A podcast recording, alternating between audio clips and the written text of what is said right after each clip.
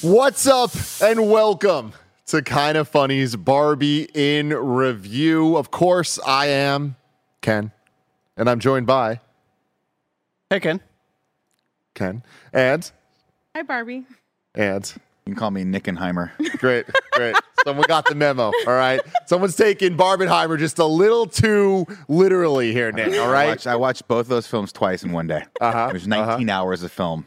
I went bomb, bombshell, bomb, bombshell. Wow. good. It's good. It's good. And here we are doing a one off in review for Barbie. It had to be done. There was so much hype. There was so much excitement here at Kinda Funny and around the globe uh, for Barbie, the worldwide phenomenon, to be made into a feature film. Um, so, of course, we're going to rank, review, and recap it within its own cinematic universe as a one off. Maybe there'll be a sequel. Who the hell knows? Uh, but, of course, this is Kinda Funny's in review, where each and every weekday, week, no, that's not right. Each and every week, we get together to rank, review, and recap different movie franchises. Um, there's been so many recently. We recently did Oppenheimer to continue Christopher Nolan in review. Um, before that, we had a whole bunch of revisits to the MCU, the DCEU with The Flash, uh, and a whole bunch of cool stuff coming soon, including Ninja Turtles in just a few short weeks. And next week, we will return to where it all began in MCU in review with Secret Invasion with me, Greg, Nick, and Andy. So stay tuned for all of that.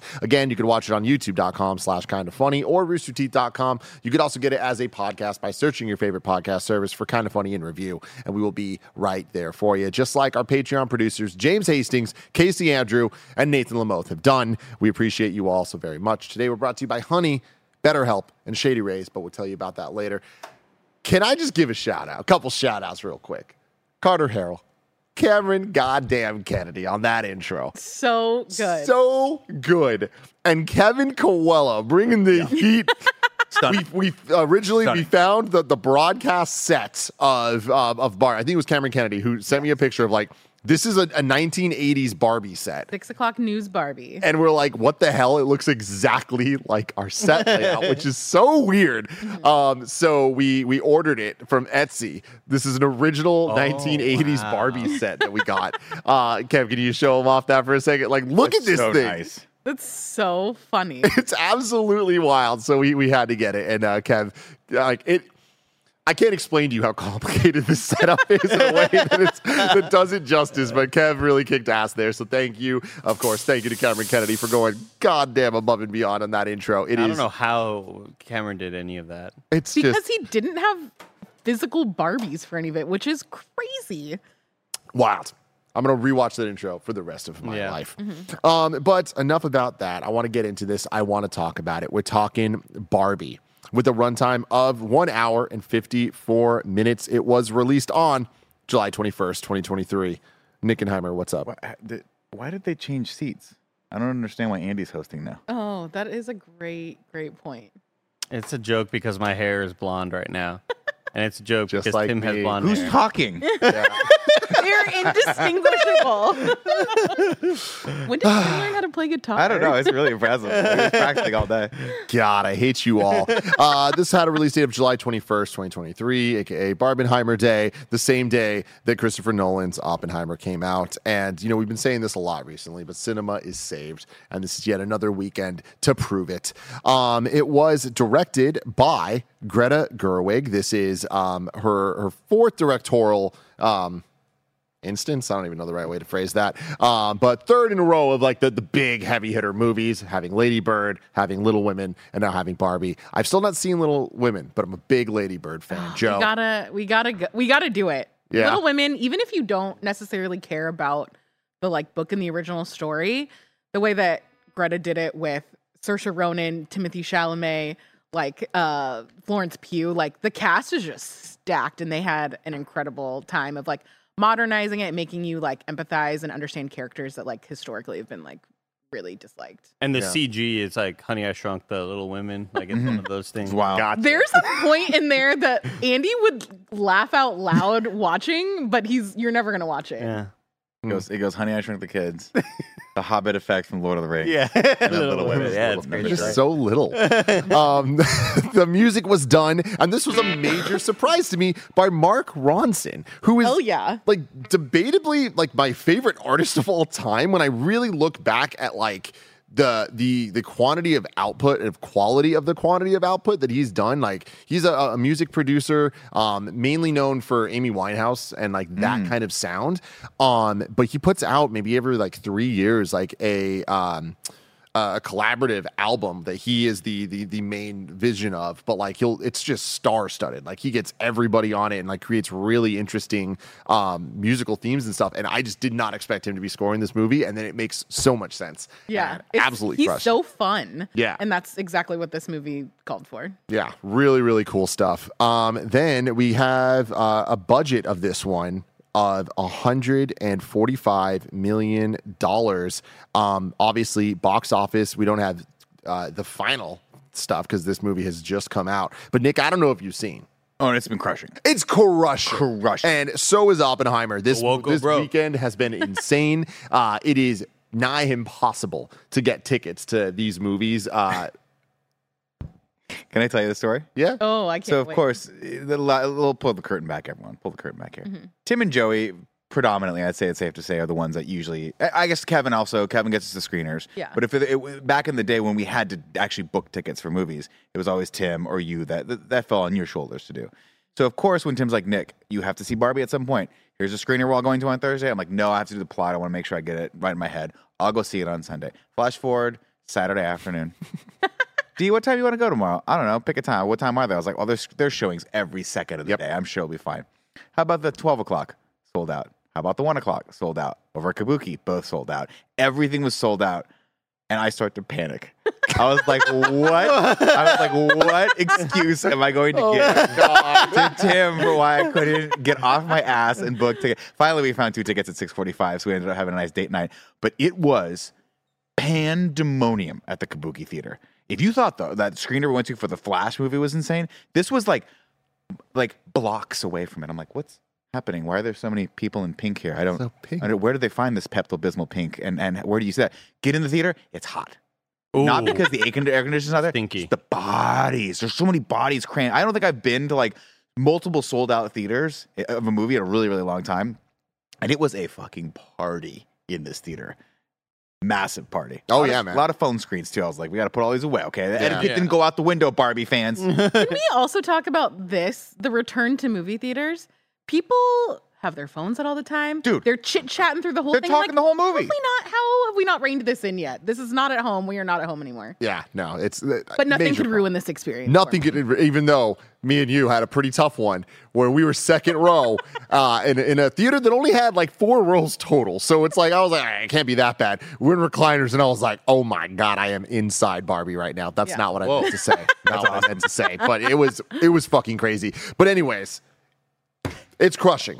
It's crushing so hard right now. It's currently having a box office of $356 million. That's wild. Dang. Um, mean, this breaking is the- records left and right. This correct me if I'm wrong. This is the best opening week of mo- opening weekend of the year, right? Yes, and This movie's there's dominating. so many stats on that that make it even more impressive. like, Like, number it- four all time, right? all time, beat out Mario, uh, the number one for a um, uh, a female director. So many uh, accolades being thrown at this, and it's only the beginning. And on top of that, Oppenheimer's also crushing it, being the number three best opening for a Nolan movie. That's because of Batman. Like pretty wild. Number man. one non-Batman, right? Exactly. So it's like that's just thing. People are showing up, and hey, there's quality movies out there. So it's I love it. I really like to see this. I can tell it's a big deal because my mom called me and she was like, "We're going to see Barbie on Friday with like her little like book club." I was like, I could not tell you the last time my parents saw a movie on, on opening day, book- opening weekend. My mom's in like three book That's clubs. cool. She's retired, living her best I life. love that. Yes. Well, that's what's so crazy about this is like, can you think of another analog to this that's happened in the last ten years that wasn't a Marvel movie or a big tentpole event like Star Wars movie or something like that, right? Well, dude, I mean that's actually another one of the big uh, talking point accolade things is like this is like somebody did a breakdown of like if you don't count sequels, if you don't count superhero things, if you don't count blah blah blah blah blah, like this is the first original movie to do this well in like twenty years. Yeah. Uh, I mean, granted, we should put the caveat on it. The Barbie has been around for a Exactly, few years, and- and and- and, there's, it has a massive brand. brand brand recognition. Yeah, but there has never a been a major motion picture movie done. Yeah. But I'm talking like even even less than that. This is like a thing. Not like, oh, the movie's good. Well, we'll get into the merits of the film as well. But aside from that, walking there, I was like, I felt FOMO. an I was like. I have to see this movie. I don't know what's happening right now. If I don't see this movie, I'm not going to be one of the cool kids. It was a massive. This is going to be a massive cultural moment for cinema goers, but just in general, as, as like a water cooler moment. Oh yeah, and I, I think that that's special in a time where you know we this show covers franchises, and so there's so many. There's never been more franchises than this year, and we've seen that week after week, and we know how it feels to watch all these movies, and for this to be this moment where people are returning to the theater for. For Oppenheimer, for Barbie, for both, celebrating that, dressing up, ta- doing all the pictures, and like treating it like an event. Like this, Barbie felt like Star Wars Episode One, and that's an insane thing to say. so true. But I think it's going to be this weekend's going to be talked about with the same type of like, yo, there's a fun to go into theaters that's not just watching the movie. It's like the whole thing. A lot more rose in this one, though. Yeah, Yeah. yeah. in yeah, episode yeah. one. Um, I also think it's really interesting that this weekend was uh, presented as a Barbie and Oppenheimer and not a Barbie versus Oppenheimer. Um, I think obviously the Barbenheimer name makes it uh, a combination, but I feel like this so easily and with just a couple of tweaks and changes could have been like a war of like the pink versus the black, like color kind of like clash thing. Uh, I think because they are at opposite ends of the spectrum, that that is Yeah. what kind of caused the meme. It's similar to during the pandemic, we had Animal Crossing and Doom coming out on the Yeah, same day. totally. Doom Eternal and Animal Crossing came out, so people had a lot of fun with the combinations there and like. Oh, what are you playing today? Are you playing this game where you are destroying demons with shotguns? Are you decorating your little house or whatever? And I, I think a lot of that played into like if I think if this were any other movie, if I think if Oppenheimer was any other Christopher Nolan movie, I don't know if it really does that. I think because of the subject matter, it is like the perfect kind of thing to play into the meme. Well, let's also think about this, right? Correct me if I'm wrong, Tim, but he used to produce through Warner Brothers, right? This mm-hmm. is the first one he Yeah. didn't do through Warner Brothers. So had he kept that relationship going, there's no way they would have put these two movies Right. out on the same weekend. Yeah. That's actually kind of a it's pro- actually might have been a blessing in disguise for Warner because that, that that that energy built around itself with the internet meme in a very positive way, which is wild to me. It, yeah, it really is. So, all right, enough Were of. there background things about how like Warner purposely put the Barbie against N- no, it was just. I mean, again, like we keep talking about this. Like, there's only so many weekends It's in a crazy year. that Mission Impossible was the weekend before, yeah, and it's like and Indiana Jones the weekend before that, right? I mean, Indiana uh, Mission Impossible is going to get its lunch ate. Like, Yeah. there's just it is not going to make as much money as it would have in any other uh, year. But that's just where we're at. So Barbie, I mean, it has a runway right now that I, I think it's going to to be able to. yeah, what else is coming out pushing. that's going to even come close I mean, to it? like, like yeah, like Ninja Turtles and uh, some other things that like are different. You know, I don't see Ninja Turtles taking it taking its thunder because I feel like the audiences for this, like I literally overheard a group of women in front of me go, "We got to see this again." oh yeah, I think it's going to be a party movie for the next like month at It, least. it certainly helps that the movie's good. Like I think if yeah, I think helps. if I think if the movie comes out and early reviewers totally trash it, I don't think it hits as good uh, as much as. Uh, I think this was just like the perfect kind of set of circumstances of both of these movies having really popular directors, both these movies getting really good ratings before they come out, and because of the subject matter in both of them. I, I think if, like, I think back to G.I. Joe coming out. Like, Right. that's, I think of G.I. Joe and Barbie as like similar in terms of what they did for, uh, like for action figures and just for fandoms back in the day. And we didn't see G.I. Joe have anywhere near this sort of explosion. Like, it's, it's wild how popular this was. I think they did a good job marketing it too. I think Yeah. the, the original trailer you saw that was a 2001 ripoff really set for me set the tone of like, okay, it's Greta Gerwig, it's Noah Baumbach. They're good. They're doing something with this movie. This is not just a straightforward Barbie movie. This is going to have some commentary in it that I don't want. I'm not going to want to miss. So I think that if we even if we weren't like reviewing this, I still think I would have probably seen this in theaters. Oh yeah, which says a lot. Yeah, so let, us get into our, our thoughts on this. It's been long enough. Joey Noel, what did you think about the long-awaited Barbie movie? I, of course, really liked it. I will say I I've seen it twice now, and the more that I see it and the more that I talk to people about it, I do think that I'm getting even higher and higher. Originally, I would have like scored this a 4 out of 5 because I think it's solid. I think it's also really hard for me like I Lady Bird is such a Joey movie and Little Women I really loved, so it's hard for me to like rank this within those because I've had so much time with them. So I still think I would put it at number 3, which might be sacrilege, but um, she Greta Gerwig just doesn't miss. Like she's so good at it. She's so good at telling. She had with fun and uh, commentary and humor in the musical. Like there are so many things and aspects to this movie that like truly they shouldn't all work together, but they do, and it's kind of shocking that she made it all work. I don't know if you guys saw like the Letterboxd list of movies that she had that like inspired these and like it's it's like 27 movies and it's crazy to see like what the wide range of like really like niche french films that had like the coloring that she wanted and then old hollywood musicals and all of the splash from the 80s it's like Hell you had got all of these inspirations from everywhere and managed to put them into a cohesive story. There the will ferrell stuff is like the stuff that i just don't really care about in this. I'm like I feel like we could have figured that out and reworked that but Margot Robbie is incredibly perfect as Barbie. Ryan Gosling's Ken is just like perfect. America Ferrera, I really like. Um, I think the collection of Barbies and Kens that they had were really fun. Like, and I just, th- I think part of why I ranked it a four out of five is I was like, oh, I wish they would have gone like a little bit deeper in the commentary because I feel like it was like a little bit basic. I think part of that too is me thinking about that I'm lucky enough to have people in my life where like we talk about like feminism and like women in the world like a lot. so I think I'm coming from a place where like I'm deeper in that segment than like maybe other people across the nation. So I think that these are really important like baseline conversations to have in media. Um, and then the other thing was like, oh, this didn't hit as hard for me as Lady Bird or Little Women, and like I just wish that would have gone a little bit harder. But then it's like this entire movie is like holding women to unexpected or uh, unrealistic expectations, and I'm like, am I doing that? And it's just like I like how much this movie makes me think about different things, and like I feel like I will think about this for a long time. In college, like if you were a comm major, you took a media literary uh, media criticism class, and everybody only you could only pick like a piece of media once in the entire like history of the class and i'm so fucking interested in whoever gets to pick barbie and like what kind of like dissection they get into i feel like this is going to be like great video essays and stuff like that because i know that there's stuff that like i wasn't picking up on that other people have and stuff and i'm very excited to like keep having these conversations mm, Hell yeah. Andy. I I loved it.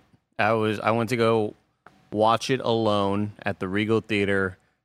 I regret not going with you all because I had the crappy seats. We already spoke about this. Not happy about them. Tim. I'm never going to sit in those seats again. Popcorn though, better than sitting in Spot. Names. Crispy. Crispy. so good. Let me tell you. Um, packed theater. Um, the whole audience just vibing to this whole movie. At like 4 p.m. on a weekday. Yeah, yeah, absolutely. It was uh it was a blast. I, I had a smile on my face the whole freaking time. Um I I agree with Joe that I think they could have gone uh, a little bit deeper into uh, all the symbolism and everything, but I still think that it had enough there to have a message without where we have a lot of you know we review a lot of movies on here and we go man like they tried to say something and they just failed at it. I still think they said something. I just wish they went even harder at it. But, um, dude, the, man, Ryan Gosling was just making me laugh the whole time, and I, I, I now I, I need to watch The Nice Guys. Like Hell I need yeah. to. 100%. I think that Ryan Gosling's comedic chops are so perfect and there was a debate like is Nick gonna like the movie or not? And I thought while watching Ryan Gosling in this movie, I just thought Ryan Gosling's comedy is a, like what Nick sort of strives for with just what he how he is and so cool, Barbie. Like just all that stuff. Just I, I was laughing the whole goddamn time. I feel like, I was probably laughing the most out of everybody because it just felt like everything this dude was doing, I was laughing at. Um, in addition to all the um, uh, all the rest of the Kens and Barbies in this movie, um, I initially thought this Will Ferrell stuff is not going to work for me, and it like halfway worked, and that's what I'm happiest about because I really thought I was going to like tank the movie, and I still got some some decent laughs from there. But um, yeah, the movie's heartfelt. It you know I think they do a great job of kind of um, hitting those hitting those notes of all right, this is going to make you cry because we were showing imagery of mothers and daughters all around the world and just like just random clips and images of whoever they may be. Do you know who they are?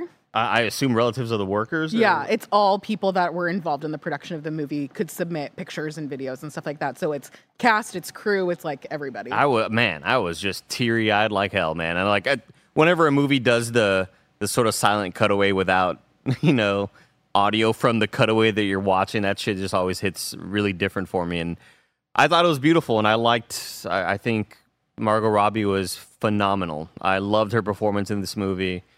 I think she needed to be super silly and funny when she whenever she was and then all the moments that she needed to be more serious and a bit more subdued i thought it was like a pitch perfect performance um, I, I freaking had a blast with this movie and like walking out i just thought to myself god damn barbenheimer fucking delivered like, yeah. I, I thought like one of these movies is not going to hit me the way I wanted to, and both of them I thought were incredible. And and I'm saying that walking out, seeing the sea of pink clothes, walking out, like what a freaking blast this was. Although they didn't turn the house lights on for like the first ten minutes, I had to save the day on the patriarchy. Nick, What, what did you? Use I walked out, I was like, "Can we get the house lights off?" Nobody was gonna. Everybody was just sitting around me, just looking around, like I guess we'll everyone was on their I was like, phones. they weren't even paying I'm gonna fucking do this, and I think we may have got gonna the, be the I think we may have gotten one dude fired because I walked Smart. out. I was like, "Can we get the house lights off? Uh, the house lights are still on." And then like a more senior looking person walked in, Nick, and this person was like not wearing the regal shirt. They were wearing Like like, a the suit. yeah, it was like he was the manager,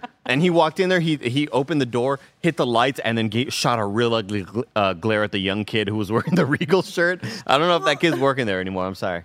Great movie. Bummer. Nick Scarpino, what'd you think of this one? Um, I liked it a lot. I think I'm a bit lower than you guys are on it. Um, and I think partially because I was expecting it to be slightly more fun in the real world than I thought it ended up being. So going into this, I think they nailed it across the board. I think this movie is kind of at odds with itself a, a little though, because I think it is a drama wrapped in a fun Barbie movie, and that's a really hard balance to to to strike. To me, I think of movies like Pleasantville, or I think of movies like Elf, where you have like I kept wanting this to be more like Elf, where Barbie's in the real world and struggling, and then starts to everyone starts to realize that she is incredible, and she starts changing the real world. But we didn't get that dynamic. Yeah. Instead, we got her going back to Barbie Land and changing it back to where it was before. So if you look at it, it's kind of a disappointment for me where we get to the end of the movie and Barbie Land sort of where it was at the beginning. Barbie has learned, but everything else hasn't really changed there except for the Kens are a little bit more self aware. And there's a lot more nuance to that than I'm giving it to right now. Yeah. But the only real criticism I have is that the movie was fun.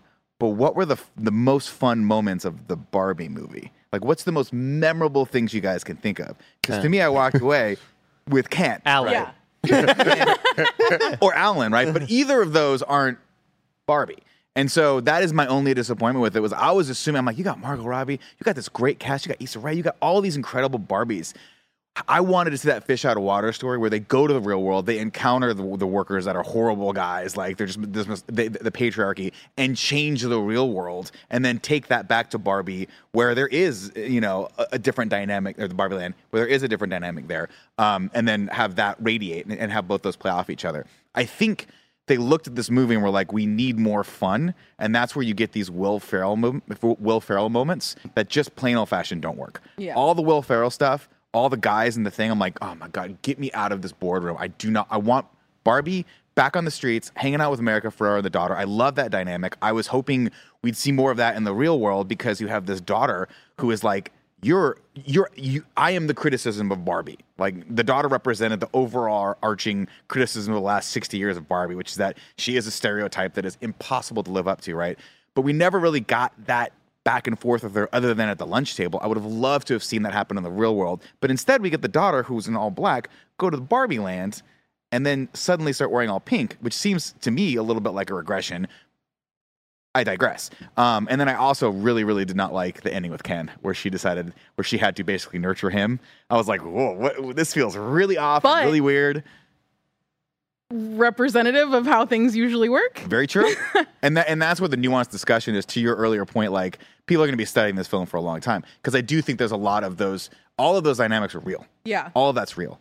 Um, to find a character at the end of the movie who has gone through this um, uh, you know, entire process so much so to the point where she's willing to basically be mortal and go to the real world and experience all the what what being a real woman in the real world has to offer. It just felt like like her saying that obviously was echoing what she was was going through when she's talking to Ken about finding your own identity and stuff like that. I just wish that scene hadn't been. It just kind of felt at that moment. I was like, wait, is Ken the the, the main character of this movie? Because we're with him in that moment, and he wasn't, and it's not necessarily portrayed that way. But it felt like they lingered on that for a really, really long time. Yeah. And this movie needed about three hundred percent more Alan. Also true. Yeah. I will say just a point to you talking about the like I wish she would have gone and changed the world. I think that would have felt really that would have made the movie feel less grounded because I think most people watching that were just like, "Oh, Barbie changed the world." That would have felt cheesy and like that's not really how things are ever going to work in Fair. the real world. Fair, but I feel like to me, her changing or her her affecting the real world more is what I wanted to see. Yeah. because I think she does in in regards to like she she affects where uh, uh, the mother and daughter are. Like obviously they have a better relationship. They're going forward. They learn more about each other. I like that dynamic. Yeah. I wanted that fish out of water story more because I think when we got back to Barbie Land, I was like, they're really really relying on on the the kendom aspect of this, which is great. But I wish we had that fun and game segment in the real world, and I wish I just wish we spent more time with Margot Robbie. They- Yeah. Like, I think I think they always they gave her more fun things to do and learn from. They did have a couple of moments uh, of lines of dialogue when they eventually flip the kingdom back to Barbie Land, and they talk about how, hey, uh, y- you know, uh, men will eventually become more pop, more important here in this world, much like women are constantly doing that uphill battle thing to try to be, you know, more uh, leaders in the actual real world. Like they kind of mentioned that line a couple times of like, "Hey, it's it's been a long battle and we're still going at it." So like, I feel like I that that was enough of for me from the filmmakers to be telling me like, "Hey, they're not going to change the real world yet." Like they're they're slowly making strides to you know to kind of have that ideal world like the way Barbie Land is or whatever. So like those are the lines of dialogue that I listened to and got out of and, and understanding like I don't I'm with Joey. I don't know if it would have I don't know if I would have been super satisfied with that as like hey the real world's changed now and like you know uh, Oh, I mean, I, I, I wasn't expecting her to like wave a magic wand and then all of a sudden write all the things that are wrong in the world. I just think like, I don't know. I just like, I think back to stories like Elf, and obviously that's an oversimplification of what this movie is trying to achieve, which is a much more important message. I, think when you when you contrast feminism and the feminist like message with the spirit of Christmas, we're not really, we don't we don't really need to make that debate. And, and I'm not that's trying, like I'm not trying to make that debate. But I do think there's a specific magic to taking someone who's so pure and so wholesome as Barbie and putting her in the world and then Yeah. seeing how that affects the world. And I just wish we had gotten more of that for the second act. Yeah. But instead we get we get them going back to Barbie Land, um, and I think they just rely on Ryan Gosling and Will Ferrell to do a lot of the heavy lifting as far as like the fun aspect of it. Yeah. And to be fair, give the man the Oscar. like Ryan Gosling in this movie, this might be his best role he's ever done, and I hold him to a very high standard. Um, but so uh, but overall, dialing it back because it does sound like I'm I'm putting together a scathing criticism of this, and I do not mean to. I really enjoyed this movie. Yeah. I thought it was very well done. I thought it was a. Uh, as good a balance as I, I could have possibly expected of the subject matter, which is very, very important and very, very real Yeah. with Barbie. And those worlds could have collided in such a horrible way. And I think Greta Gerwig and the team did a really, really great job. Um, I just, I think production wise, stunning. The movie, the Barbie Land, all that stuff, incredibly imagined. I would be surprised if they didn't win an Academy Award for the actual production. Worldwide shortage of pink paint because That's this movie. awesome. Um, and then just the cast and crew in general, just incredible. Um, would have loved to have seen spent more time with the Barbies again together because I think you have a superstar cast of people. Yeah. But you know, what are you going to do? It was only two hours of the movie. No. Midge. Who's Emerald Fennell, who is like, she's in The Crown. She directed Promising Young Woman and just has like a, the babiest of cameos. Yeah. So funny. Fantastic, man. I, I I'm kind of in between. I think a lot of this stuff where it's like I think that at the end of the day, this is a great movie. I think it's a even more so an important movie. Joey talking about this being studied. There's a lot to break down here. There's depth on depth on depth and layers and all of it, and it's all wrapped in a legit effort to make a movie, like to make a cinematic experience like un, like nothing we've ever seen before. And I think that they pulled that off in a world that we've seen so many adaptations of whether it's comic books or toys to life, whatever it is. We've Life seen this. yes, yes, we've seen this stuff a lot, and I feel like trying to find that balance between doing something that's actually unique and creative, actually having a message to back it up, and uh, basing it on something that means a lot to people. is a very, very, very hard thing to pull off. And I think potentially impossible to get 100% right and please every single person equally. I feel like at the end of the day, my criticisms of this film almost don't matter because it's not about me, the guy that watches every fucking one of these movies that comes out and like is comparing this of like, well, did I like this aspect better than I liked it in the Lego movie? I didn't. Did, I- did I like this better than this? I didn't. Did I think it was funnier than this? No, whatever. That's not the point of this. I feel like, and even uh, to the the feminist conversation you were having, Joey, it's like I feel very blessed and lucky that I have friends like you and people around me, and live in an area that has always talked about that stuff. And so some of the messaging in it, I kind of look at it as like, well, duh. Yeah. So I'm happy that we all at this table want it to go deeper, but I also like that we understand why it what it was is still plenty deep and Yeah. going to be heard by a whole new generation of kids out there that I think uh, not even just kids, even a, so there's adults out there that need to hear and see some of this stuff. And I feel like for as quote unquote surface level as some of it could feel. The way that they use the Kens to show the patriarchy and how quickly things can get bad when you give men power, I thought was fucking inspired. They did such a great job of building it all off while still making it feel very kind of like, like, not I fucking hate men. Like it never Yeah, felt yeah. that way. Like them showing how much they loved the horses. Like that is just so. God, I wish we can get horses up on these Like, screens, man. It's just so They're just an extension But, of like, man. But it's great though. It's like I think I think that's the type of stuff that like yo, this was written and directed by people that really have something to say and have a, a view of the world that that is critical. And like the, Yeah. the- I feel like using Barbie to be able to show all of it, they did such a great job with it. and even just like the i feel like that's so representative of like people get down so many like weird culty ex- rabbit or like belief rabbit holes because they're enticed by one thing and then they fall down and when he says at the end obviously spoilers uh I was kind of like less into it when I found out it wasn't much about horses, but like it that was enough to get him like out of it. It took a bigger thing. I feel like that's a lot of people where it's like, well, I, I'm committed to this and now I have to double down and I'm double downing so many layers and now this is who I am. It's like, oh, this is all very interesting. Yeah, and I, I do think that the cast was incredible.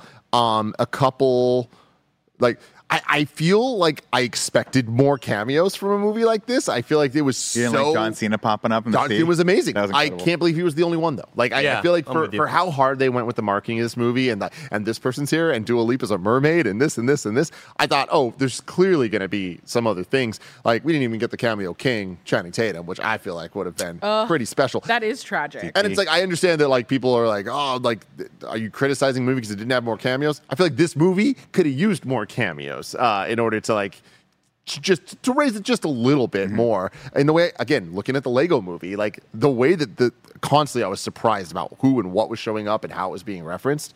I was so blown away by. And this movie does that for a lot of things. I just thought that cameo wise it could have went further. However, I will completely take all that back because we got a banger reference to the DCOM classic. Gotta, kick, it up.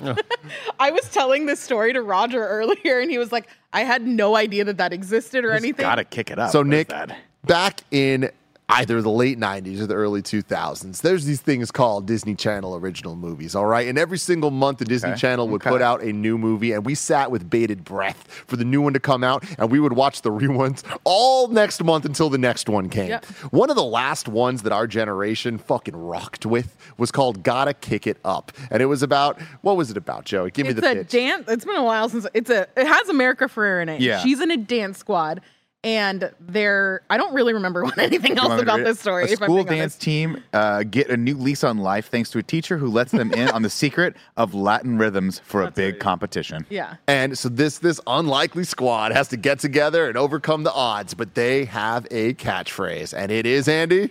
Gotta kick it up. No. Si se puede, okay? And we get them making a reference to American Ferrera, America Ferrera in this, and I lost my shit. It was incredible.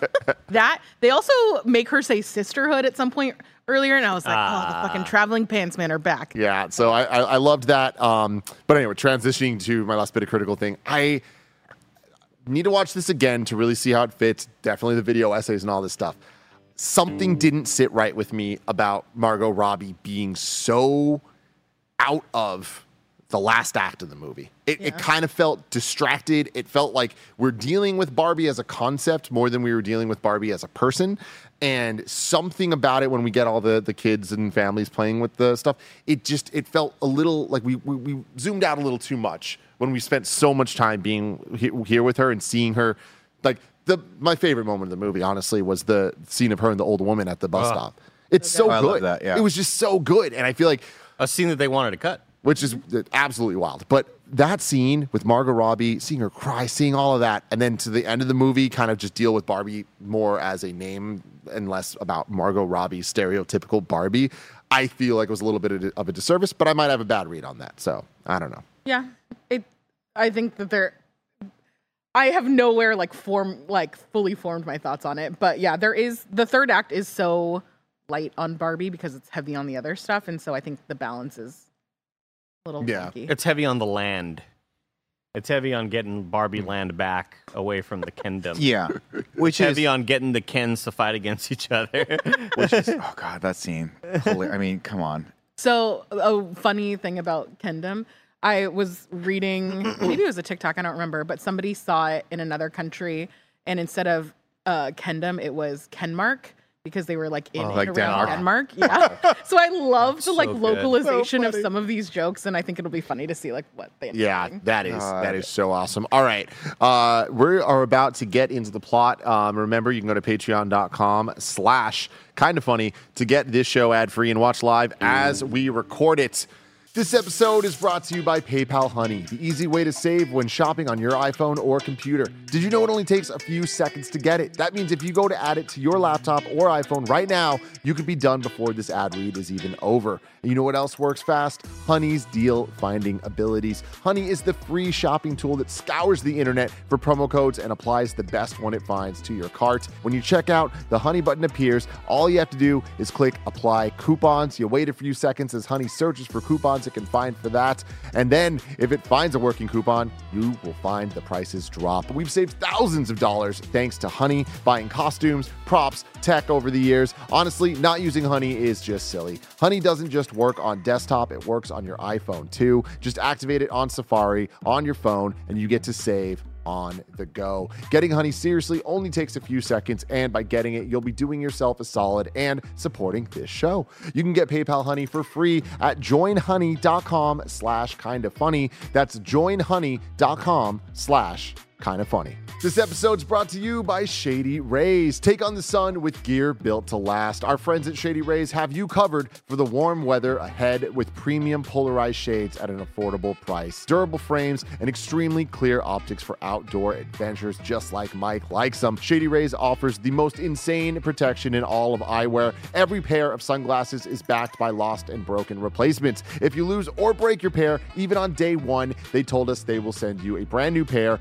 no go questions asked. And every purchase supports the Shady Rays Impact Program, which works directly with nonprofits and their communities to empower and make adventure accessible for all walks of life, from childhood cancer patients to young adults with serious health conditions. Exclusively for y'all listening right now, Shady Rays is giving out their best deal of the season. Go to shadyrays.com and use code kinda funny for 50% off two plus pairs of polarized sunglasses. Try for yourself the shades rated five stars by over 250,000 people. Again, that's shadyrays.com. Use code kinda funny.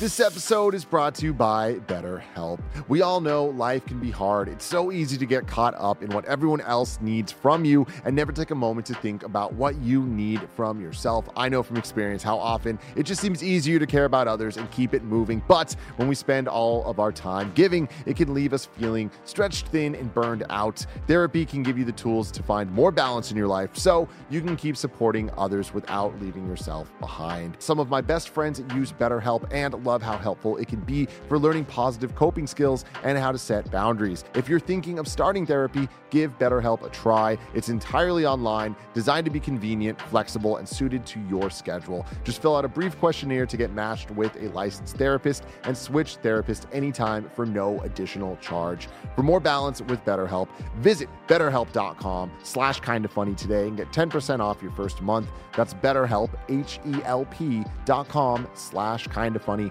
betterhelp.com slash kind of funny. But Andy, please take us away and lead Nick to the plot. What is it? Ads first. Ads now. Hey, we're back. Ready for the plot song, everybody.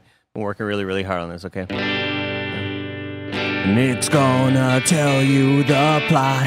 Yes, he will. Yes, he will. Nick's gonna tell you the plot. Yes, he will. Yes, he will. He's gonna tell you what happened. Yeah, he's gonna tell you what happened. And, and yeah, he will. Thank you. Oh, oh, oh, Oh wow. Oh. Nickenheimer, what happened? Hey oh. guys, I was just coming back from the gym. Hey Ken. Let's go. Hey Ken, how's it going? Ken. hey Barbie. Oh. All right, guys. Trying to freaking pull it back up. I, closed it. I don't know why I closed it. Perfect. We're having I too don't- much here we You did go. a great job. This is the most fun we've had on an in review production. I feel like in a while. Oh my god, fantastic! All right, everyone, it's time to get serious and talk about the plot for the 2023 hit film Barbie. We start off in just the most beautifully produced moment where uh, we meet stereotypical Barbie. She wakes up in the morning, and it's the Disney moment where like Well, it opens with Space Odyssey. Oh, it does open with Space Odyssey. You're absolutely right. Sorry. Um, which is great because it's that was the first laugh I got with a little girl just like raging as she's smashing the dolls. Right, and we get Who, we get who Barbie- we wants get to Barbie. play like they're a mother, like, or you know, what- what's Yeah. the the whole like? Nobody wants to, you know, play with these toys where they're fake cooking anymore. Who's They wanna saying Play this? with dolls. Uh, Helen Helen Mirren. Mirren. Helen fucking Mirren Yeah. is the You gotta get narrator. her. You gotta get her. So good. I got. I digress. Uh, we see, of course, the the statue of, of Barbie, or the doll, life size doll, and then it turns into Margot Robbie, and she walks away, and all the kids realize this is the this is the the doll we're going to be playing with now for the rest of our life. In the iconic black and white Barbie bathing suit. Is that It's iconic? the, that is one of the most iconic Barbies of all time. And they just crushed it. it was fun watching this with Dee because she was like, I had that. I had that. I had that. and I was like, right on. She a big Allen fan? Uh, I don't think she ever had Alan, but she does remember Midge. She was like, oh, I remember that. That was weird. That was weird. I was like, okay.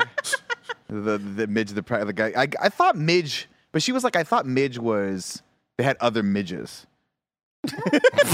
like, or was it Skip? Was it, there's like, There's there was like a, Kelly and then there's Skipper. Skipper is, I think, the one we were And then there's of. one more that I never had that I don't remember. But Midge was the one that was like, was, I had no context for Midge other than like what was in the movie. It's incredible. Anyway, this is where we cut to the movie and we meet stereotypical Barbie waking up. And I love all the moments here of her, like, j- basically, you know, uh, taking the shower, pouring herself some coffee, but never actually interacting with any of these things because she never really did because she's a doll. And of course, we'll learn later that she's being played with in the real world by someone, a, a- a child, we think. We're not quite sure. I saw a really great uh, Twitter thread that was like a visual comparison between moments of this movie and the Truman Show. And like the visual language, Oh. like really sh- like being like tied into that. I was like, oh, this is pretty cool. Uh, that's a that's a really good analog for that. Yeah, they start off the same. Um, we, I of also course- think the scale of everything that they did in this scene was really great because nothing ever felt right, like the actual human size. But that's how it always is with like Barbie dolls. It's like everything's always like a little bit too big Yeah. than what you're supposed to be playing with, and so it felt where the house is like is a house that's too small because you have to be able to fit it in Exactly. someone's room. You know, it's like all the houses were like tiny because they fit on the same block. Having said that, if I could have that house in San Francisco, I totally would. Oh, man. that place that her, her the Barbie mansion was a banger. Uh, we meet all the other Barbies here. We meet uh, all, all the, the entire litany of Barbies, but it's important to note that she is stereotypical Barbie and therefore is just is the Barbie that the the, the originator, the, the original of all this. We also meet the Kens. Uh, we'll call it. We'll just call Ryan Gosling's Ken Ken. And then we'll also call uh, uh, all the other Kens Ken as well. Okay. okay. Uh, we also meet Alan, uh, played by the venerable Michael Cera, who's just What a when they treat. get so they introduce all the a Kens. fucking We go out to the beach, and of course, it's not just he's not a lifeguard. Ken's not a lifeguard. He's not even a beach patrol. He's just beach. Beach Ken. It's perfect. And then we No meet Alan, and Alan has a wonderful line where Helen Mirren's like, "There's only ever been one Alan. They never did more of that." And Michael Cera goes, "Yeah, it's really confusing. I don't, I don't understand why that is." My favorite thing, Nick, is I'm sure you've heard this, but blessing is infatuated with Michael Who Sarah. isn't? But like, point. he really loves this guy, and um, loves this guy. he fucking loves this guy, and it's so funny. But on Games Daily, like, uh, Bless will say "Hey man" a lot, and it turned to a point where like, "Hey, can you say Hey man" as if you're Michael Cera? And it's it's the type of bit that's like blurred the line of like. You, you, we've all been there. Where is the Like, bit? well, yeah. Yeah. where is the bit at this point? Like, I don't even fucking know. Hey, but man. the, the amount of times where Bless says, "Hey, man," and we all just crack up because it reminds us of Michael Cera. Michael Cera in this movie says, "Hey, man," and it is the mo- It reminded me of the Big kid? the, the big kid moment in Ant Man. Like, oh my god, dude. I love it. I love that. Uh, of course, we uh, we meet all the Kens, and we we uh, we established the fact that Ryan Gosling is infatuated with Barbie. He's in love with her, but she kind of just thinks of him more as a friend. Uh, he wants to go home with her to do what? I don't know. I don't know. I don't, I don't quite Not know. quite sure. uh, he tried. He tries to kiss her. Because She we're was not into girlfriend, girlfriend, boyfriend. Yeah.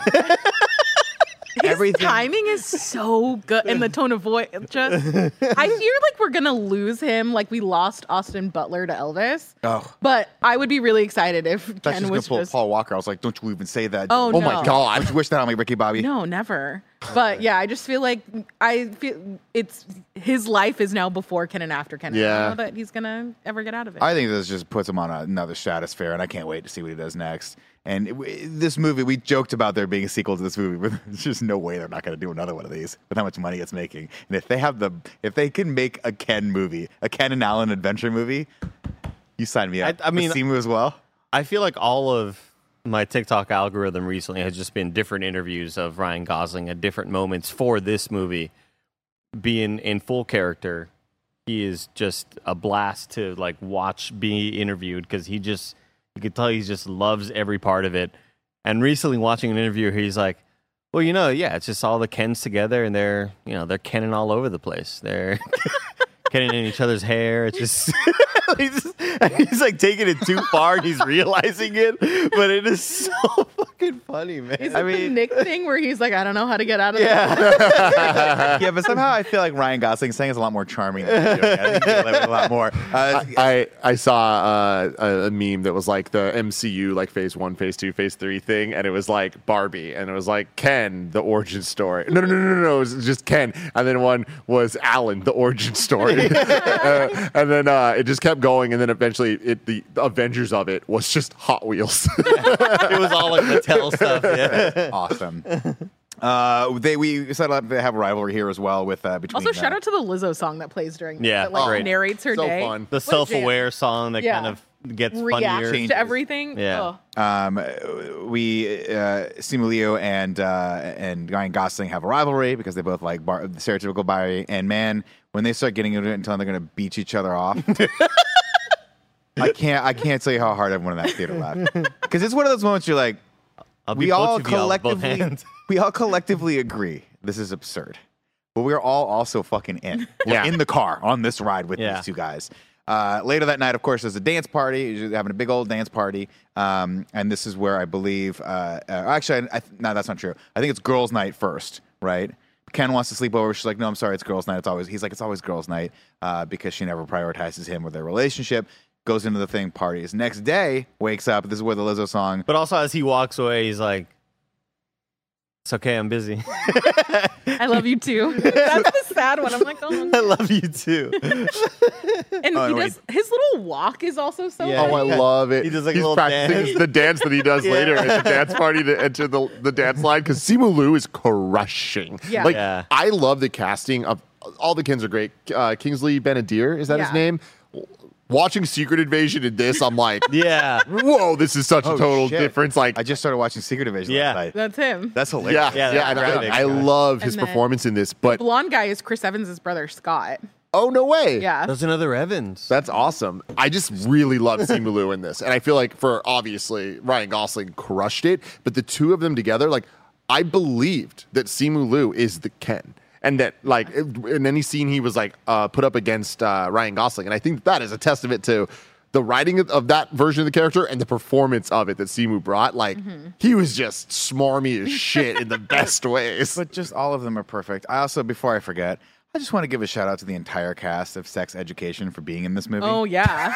I, I knew Eric was in it and I knew Maeve was in it. I did not know the other guy was going to be in this. Who's the other guy? The guy that he he's the um I forget his name, but oh he's yeah, look at them. Oh wow, they're both good looking. These are the Evans brothers. Part. Yeah. we're listening to right now. Uh, uh, uh, real quick, he was the guy that was the receptionist at uh, Mattel, or the guy that figures that out at Mattel and has to go up. He's also, I Oh, believe, in yes. sex Okay. education. He's he played the bully for a while and then ended up having well, haven't spoilers. it yet. You keep telling Re- me to watch it. Really, really good show. Everyone My should watch favorite thing too is that they cast Emma Mackey. Yeah, Maeve. Yeah, who's the one that always everyone always confuses for with Margot, Margot Robbie, and Yeah. then they were like, "Well, now that you have dark hair, we don't really look that much alike." I wish that they would have done something with the girl from Ready or Not, like in the. I wish she would have been in the real world to be like uh, with just Samara. a funny little Yeah. comedic bit of like, "You look like me" or something like that. Because I think they look more alike, but That would have been funny. That would have been real funny. Also, Chad, let me know if you think that in this movie, Ben Adir, what, what's his full name? Ben King- Kingsley Kingsley Ben-Adir. Kingsley Ben Adir. It's like a hyphenated, right? yeah. Let me know if you think he looks like Kyrie Irving a lot, uh, at all. Because in this movie, like anytime he had his- a headband on or like glasses or whatever, I, was, I, I would like double take like Kyrie in this movie. What is going on here? It's very odd. Oh, they do look a lot. well, alike they look a with lot blonde alike. hair. Yeah, between her, between these two and Samara Weaving. yeah. Um, it's pretty, it's pretty crazy. But that's also a picture for our belief in sex education. Everyone should watch that damn show if you haven't already. Do it right now. F- Finish Suits okay. and Pearson. Okay. Don't forget Suits episode season episode. uh, sorry, damn season nine. Not on Netflix. It's on Amazon. Every it's time I Amazon open free. up the fucking app, I see free. that it is number three Dude. in the world. Um, It's it's crushing. I, I don't want to go off too long on this, but Nick, I need to let you know that this weekend, me and G watched two movies. One of them I was incredibly impressed by, and I can't believe it was as good as it was. The other I was supremely let down by. I watched uh, Flamin' Hot, the Hot Cheetos. Oh, how was that? And I also watched We're the Millers. Okay. Oh. Okay. And uh, Flamin' Hot, what a letdown, man. Yeah. We're the Oh, Millers really? was fucking hilarious. Never see Where the so Millers? inappropriate. Oh, it's so So inappropriate, but I was dying of Yeah, laughter that was a the funny movie. entire Is fucking We're the Millers time. one with Will Poulter as like a Yeah, baby? yeah. and with Kid. Lorelai from Vanderpump. And course. god damn, it's the gift that keeps on. We're the Millers, everybody. it's that's the it's Aniston one, something, right? Yes, Aniston yes. and- and, uh, Problematic yeah. as all Phil- hell. Phil Lord so loved many issues. the Cheetos movie. Oh yeah, Yeah, he I was did. tweeting like, "Man, like this is a great fucking." I, I really, anybody I really didn't. Um, but Nick, where the Yes. Millers ends. Um, my first thought was Nick would love this movie, and then I remembered I think he he actually does love the movie. Um, then movie ends because you liked this. You want to watch Suits, and I'm like, God damn it! I'm gonna tell you right now, it's gonna get you one way. but I'll tell you this also: those mov- those two shows, that, that show and that movie, have absolutely nothing in common. Yeah. Netflix No. is just pushing Suits on They're people just like, like, "Here's Suits, baby." crazy Yeah. right now. uh, as well they should. Uh, we cut back over to Barbie. She's at a dance party, and this is where she has that first moment of like, I think about dying. And everyone's like, "What?" Uh, she has the, the first concept of her own mortality. Uh, the next day, she finds, of course, that she uh, she's having trouble completing her morning routine. The shower is too cold. Uh, the the toast is burned. All that jazz because now she's been thrown off by something. Uh, all the other Barbies.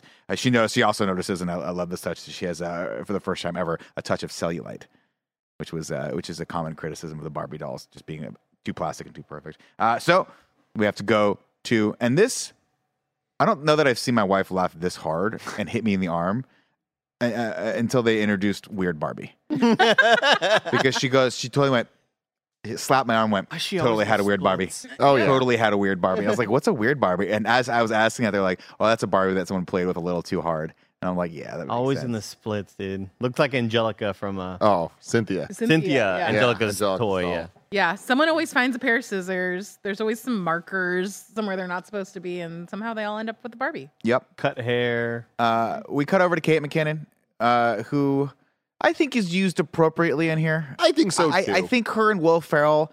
I think they lean on you can be leaned on a little too much for the comedic value of them. I think they did a better job of edit, like putting her in here where it made sense. A couple times toward the end, I'm like, okay, no, no, we're fine, we're fine. I think it was okay. what I appreciated about her in this movie is I feel like the balance between her um, dialogue comedy and physical comedy was like the right amount of both for me. Where I was like, you know what, overall, you're funny as a character and I like you. Yeah. Whereas I feel like sometimes we've seen that go a little too far. Ghostbusters, Ghostbusters. 2016. Yeah. yeah. Yeah. yeah, we went a little too hard on that one. Uh, she tells her, of course, Barbie Land. There's a kid playing with you in the real world, and that kid is uh, is going through something right now, and so you got to go find that kid and uh, and and and make it right. And, and how you do that is by traveling to the real world.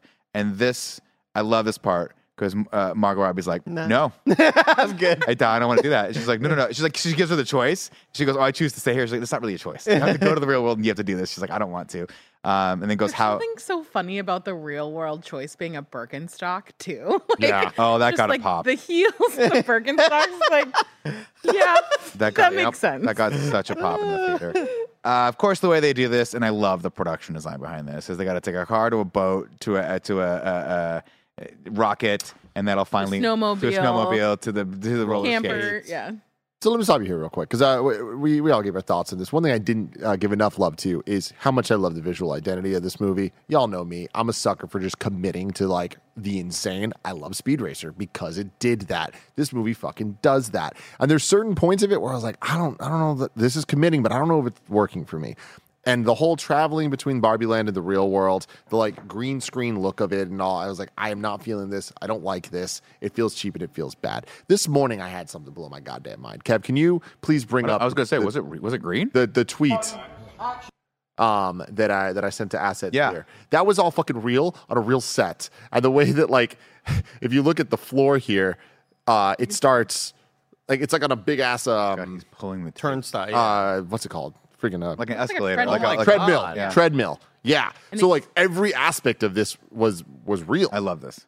So blew my fucking mind.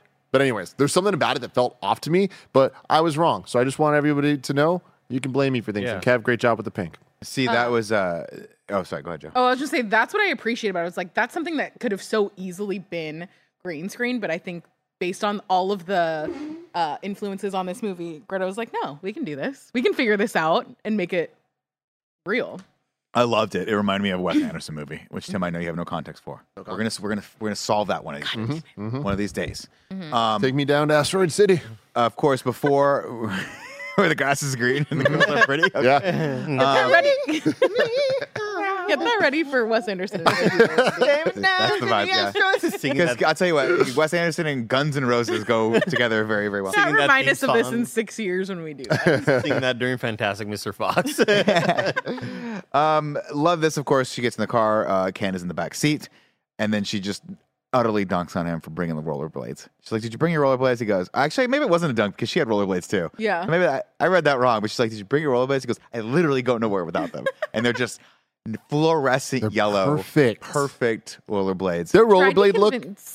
Mike to buy them Oh, because you can buy them in real life, Sure but has he them wasn't. Mike The- bought a bat today because he did, he didn't feel like going home to get his other five bats that he owns. God damn. The rollerblade look might be my favorite look of anyone in the movie. It's just so great to me when they're in the real world. It's so perfect. I do have one outfit that I'm ashamed to say I like more, but we'll save that for later. Is it the fringe? No, it's the fur jacket. It's the- It's fur just jacket, isn't fucking when Ken goes full Ken and like he's just like this is the epitome of what cool likes looks like. Andy, I think he's right. I think I'm part of the problem. She was like, Tim, you're an issue, and I'm like, I know. Don't listen to her. Don't, we'll fight back. Tim. It's Don't so worry. good. Don't wink at me. I One- one cannot word, wait Timdom. to see the Tim and Gia Halloween costume this year. Oh, I wanna be them. So good. I mean, Tim. I literally when he came out, and then I was like, Tim's got to go Is this, Dude, Halloween. he looks so sick. I love that he has like like weird like eyeliner. Like, oh my god, it's cool as It's fuck. the best. Uh, of course, they get to the real world, and it is not what they expected. Uh, Barbie all of a the sudden. is- transition into the real world is also so cool. You can see them like pulling the backgrounds off. I love all that It's stuff. so yeah. Um, uh, but of course, they're they're in uh, in Venice Beach now, and people are looking at them like they got two heads. Well, I guess four heads. Uh, it is not going well.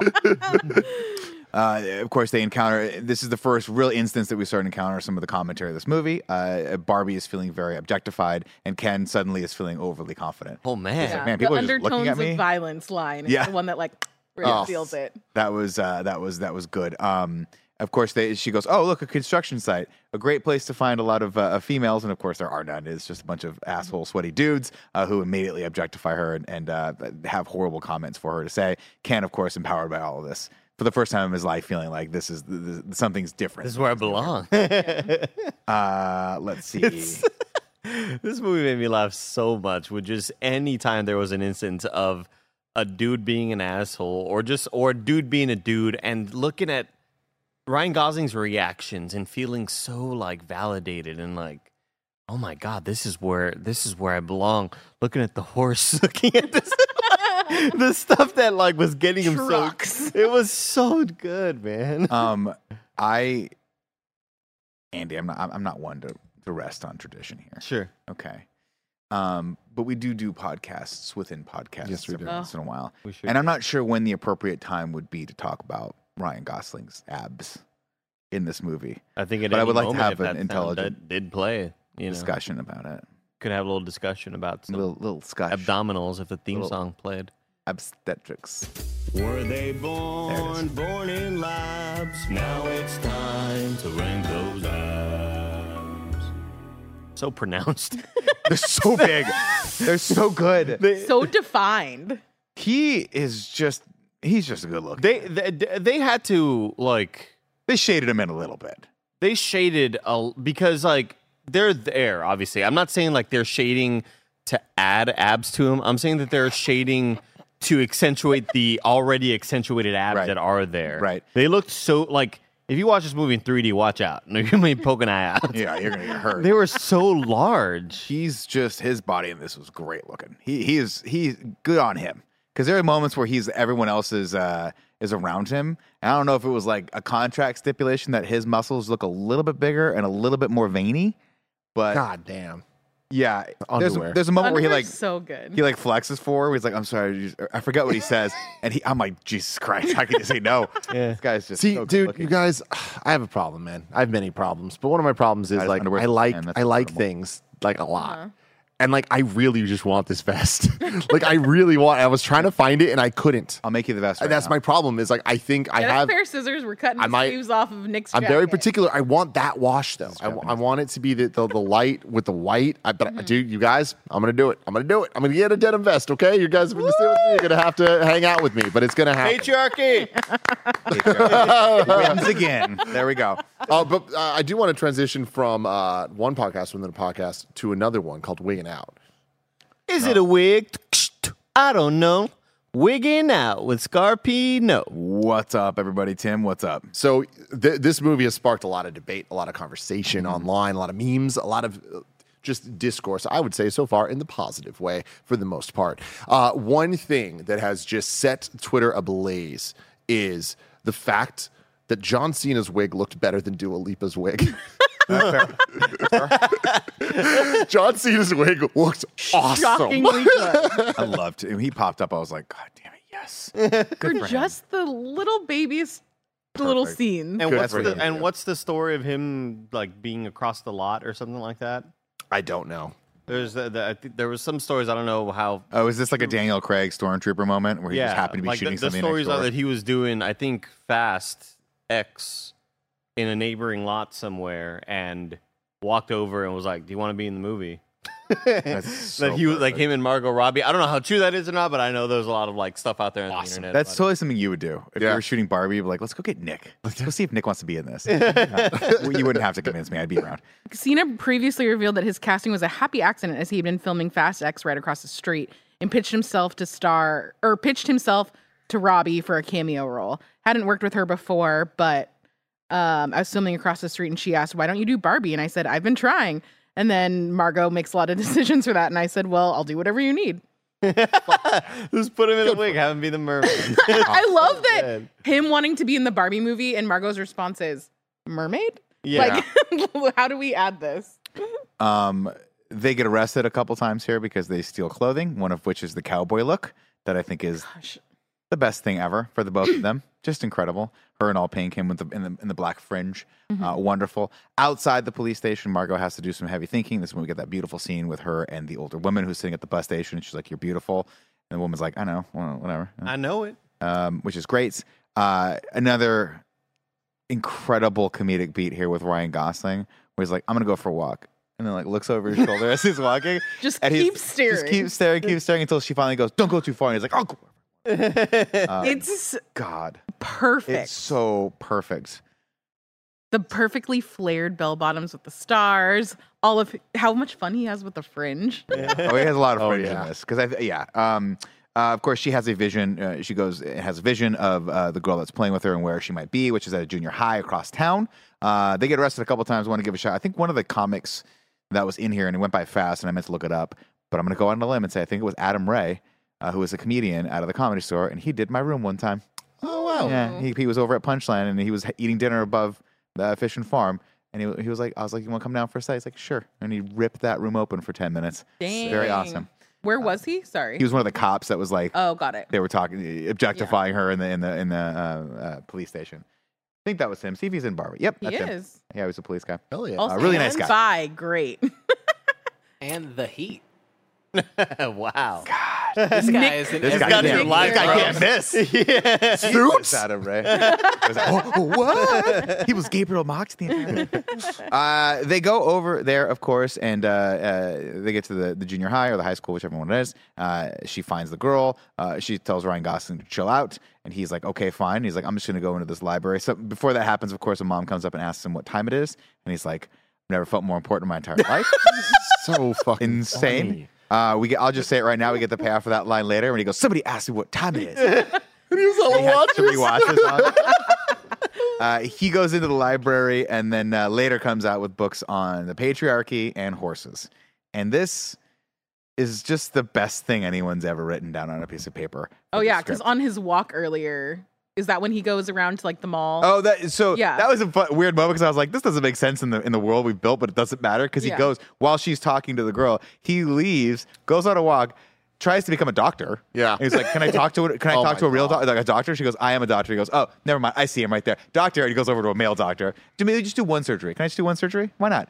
Um, clicky pen thing too was so funny. Like, Wanna get a oh, clicky of course, that's what you know about doctors. They have clicky pens. Yep. oh God, it's so. But I am a man. like this, all of that sequence. It's just like There's so the moment you thought it was gonna stop being funny, it No. didn't, and it just Perfect. kept on being great. And with any other actor, I feel like that would have came off like really douchey and like not funny, but he's so earnest and like just a brand new soul in Yeah. this. Like has not You experienced idiot. anything. He's just lovable, very likable. Uh, of course, back at the school, uh, Barbie approach is. Uh, ooh, I should find the name of this character because she's kind of Ooh. vital. The daughter, I'll just say that. I'll look it up in a second. Uh, Sasha, I think is her name. Uh, who is America Ferrera's daughter? Uh, they uh, before before heading to the table, and these these uh, these girls at this table are very imposing looking. Another student warns Barbie that, that she's going to get eviscerated when this happens. Barbie, of course, doesn't listen because everybody loves Barbie. I'm Barbie. I'm here. I'm here to make everything better. Of course, she makes everything completely worse by going there and uh, we should know that she she cried once with the with the older lady, uh, but now she goes on Barbie. I'm here, and she and then this girl's like, we haven't played with Barbie in years, and then Sasha pr- just proceeds to sa- tell her everything that's wrong with stereotypical Barbie in every sense possible, and just completely utterly eviscerates her, and she sends her sends her packing, crying um, as she goes. Of course, at this point, I think we've already had the Mattel scene where uh, the guy from Sex Education runs up and tells Will Ferrell and the, and the team, and they do the whisper party thing. Well, r- real quick though, I just I loved uh, the shot here, the creativity in it, having the, um, or maybe it's later. Maybe it, there's the split screen shot where what's happening in in Mattel is also happening in Barbie Land, I believe, and Yeah. you see like one person from that world pop up over here, and it's like.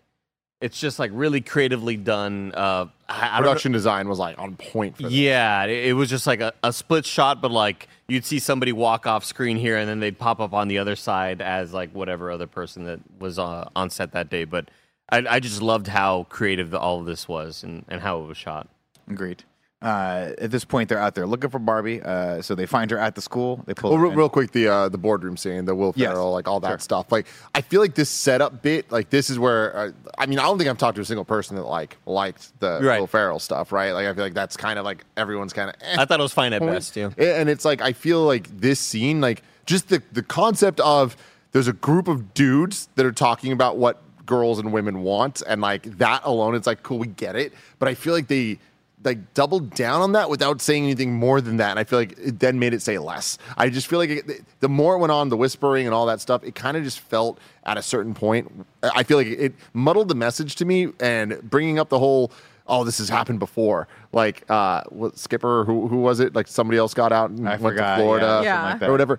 It- I, I care a lot about rules of movie worlds, and I feel like this started breaking it a bit, where I started asking questions that the movie didn't want me asking. Yeah. You know, Yeah. Um, and then for them to just triple down on these guys, I was like, oh man. It felt like some of the comedic bits were like so unfunny at times that they were thought of on the like They they definitely were were. con- Yeah. concepted there in, in when they were all on set together. So yeah, I'd say like at at most there were some some decent moments uh, of comedy. Later on, but I feel like these intro sequences kind of left me feeling with a bad taste in my mouth. But there is the one part where Will Ferrell was like, Are we, did we tickle each other? Are we tickling each other? Don't hug me. no, no hugs. that got me. That got me, Will. Yeah, it got me too. Uh, of course, at this point, they're out there looking for her, and they pick her up outside the school where America Ferrera sees this. I will say she has one of my underrated favorite jokes at this point where she's like crying outside of the school where uh, Sasha calls her fascist Barbie and then when she's like like talking about all the mean things that she said she's like I don't even run the trains which is like the Mussolini That's joke that's like at least the trains ran on On time, time, under yeah. him and stuff like that I'm just like this is such a weird joke to make but it's it worked for me really well. Oh no, there's a lot. I like. I wish. Again, I'm going off the the, the wiki uh, for this. I wish I had been able to watch this and take notes because all of those uh, like little moments of really smartly written lines are bangers. Yeah. They're all so good, I- including the Helen Mirren line that we're going to get later. Where they're like, you are making this point, and she just goes, "Look, there's no way around this. We're all, we're, we're all thinking the same thing. There's no way to make Margot Robbie sympathetic as being a person that feels. Bad. We get it. Let's just call attention to that and move right on. Um, but anyway, we're not quite there yet. Of course, uh, I believe America Ferrera uh, sees this and goes, "Oh my god, that's Barbie!" And Sasha's like, "Wait, the real Barbie? That's weird." Um, Barbie gets taken back to Mattel headquarters, uh, where she is asked very, uh, you know, in, in an imposing way to get put back in the box. Uh, which is very, very metaphorical, of course, uh, and literal, because they bring out a very big box uh, that they want to strap her into. The massive white twisty ties is where is why I think this movie should get an Academy Award. Yeah. That box, th- all of Oh, that, yeah. because it's hilarious. But then when she gets in it, you instantly feel Yeah. that sense of get out of this. You have to get out of this. Claustrophobic. It's claustrophobic. It's it's. We all know what's going to happen, and she kind of doesn't understand it, but she feels it, and of course pulls out of the box last minute and goes, "I have to go to the bathroom." Uh, which anyone, which all the guys are like, "Oh yeah, of course, want to be sensitive to that." Now, even though they know she doesn't, literally at this point, I don't think she even has the capacity to go to the bathroom. Yeah. uh, but she runs out, escapes, uh, and this is where she runs into Rhea Perlman, uh, who you of course The her know. running through the stuff didn't work. Like, Oh, that- yeah. I was like, man, I don't know. the weird chase scene where that that's another one of those moments where you go this was added day of and just an attempt to add some levity to this this what should have been the fun fun and game section of this movie was just terrible It was just I, I one one thing I will say about Will Ferrell and the whole boardroom is that I, i- in the same way that Tim loves when uh, directors and filmmakers or whatever commit to the bit, I loved that.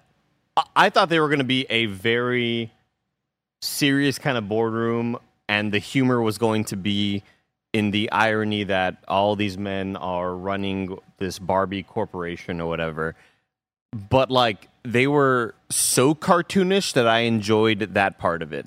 I didn't expect them to like uh, in, during this chase scene how cartoony it was of like oh I went the wrong way like the, the stuff like that I just wasn't expecting them to act like that. I kind of enjoyed how they amped up the goofiness on all of it because I thought it was going to be a lot more kind of self serious. Uh, so I, I did appreciate because this isn't the only instance that we do see the levels of goofiness when you know the tickling later on is brought up but like i just didn't expect them to be that stupid you know or when they get stuck at security and don't know how to get out with the fucking key you know? oh, we, oh we didn't need the whole time like that like i wasn't i didn't know that they were gonna act like that and i did enjoy that they kind of went as far as they did with them I appreciate that they didn't make Will Ferrell like an actual like villain in the movie, which I feel like very easily could have happened. It's just like here's this guy who ended up in this position of power because of the patriarchy, and he's like kind of goofy and doesn't really know what's going on. I feel like that. it's like paul rudd in parks and rec yeah, well, I've never watched Parks Oh and Rec, my but, um, There's, um, uh, I just said that yes automatically.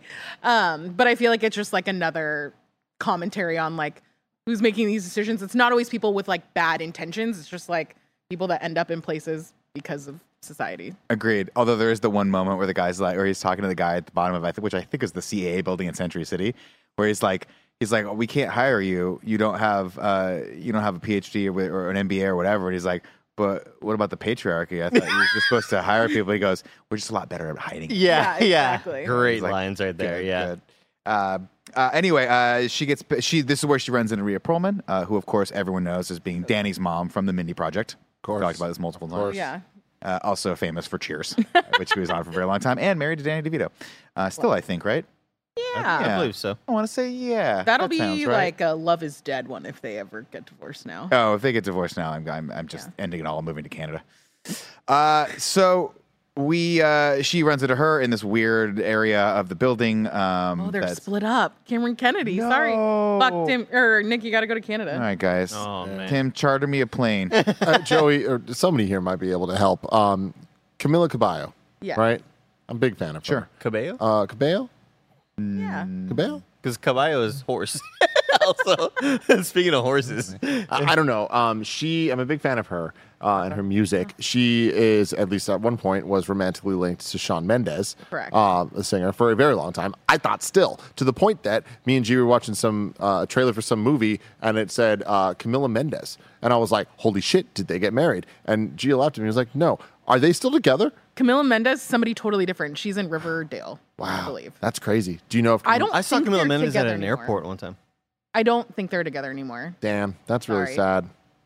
Okay, we can But continue. then I do believe that they were seen together at the Taylor Swift concert this summer. So people thought they might be back together. Maybe they are. But I know that they're like a very like will they won't they. Hmm. Tim's learning stuff. How do you say? So Cabello. Cabello. cool. I learned a lot today. We have we Yeah. both have. Continue on, Ken. Uh, uh, outside, they get picked up by. Um, oh, at this point, I think uh, uh, Ken has realized that he needs to go back to uh, Barbie Land. Bring the patriarchy. He needs to bring the patriarchy. So all the other Kens need to learn about this. They need to learn about the patriarchy. So he goes. He heads back there. Uh, Barbie and America Ferrera and Sasha uh, all have a moment where they realize in the car as the, as a car chase ensues, ensues. Which again, another moment of of you know this is a weird thing to have happening here. It's But not these quite working for me. Chevy uh, EV cars, man. Tell you what. Chevy electric vehicles. They're, uh, That throwing is some ad some dollars product yeah, placement. prominently. Got- no, but like I, you know, it, it initially when they show off that the uh, the Barbie cars in EV, right? It says like you have that cool sort of 50s looking font behind it, but the EV and Chevrolet and that sort of script old Chevrolet font is highlighted. Like, oh, cool. didn't Oh, they made her a little vehicle and EV thing.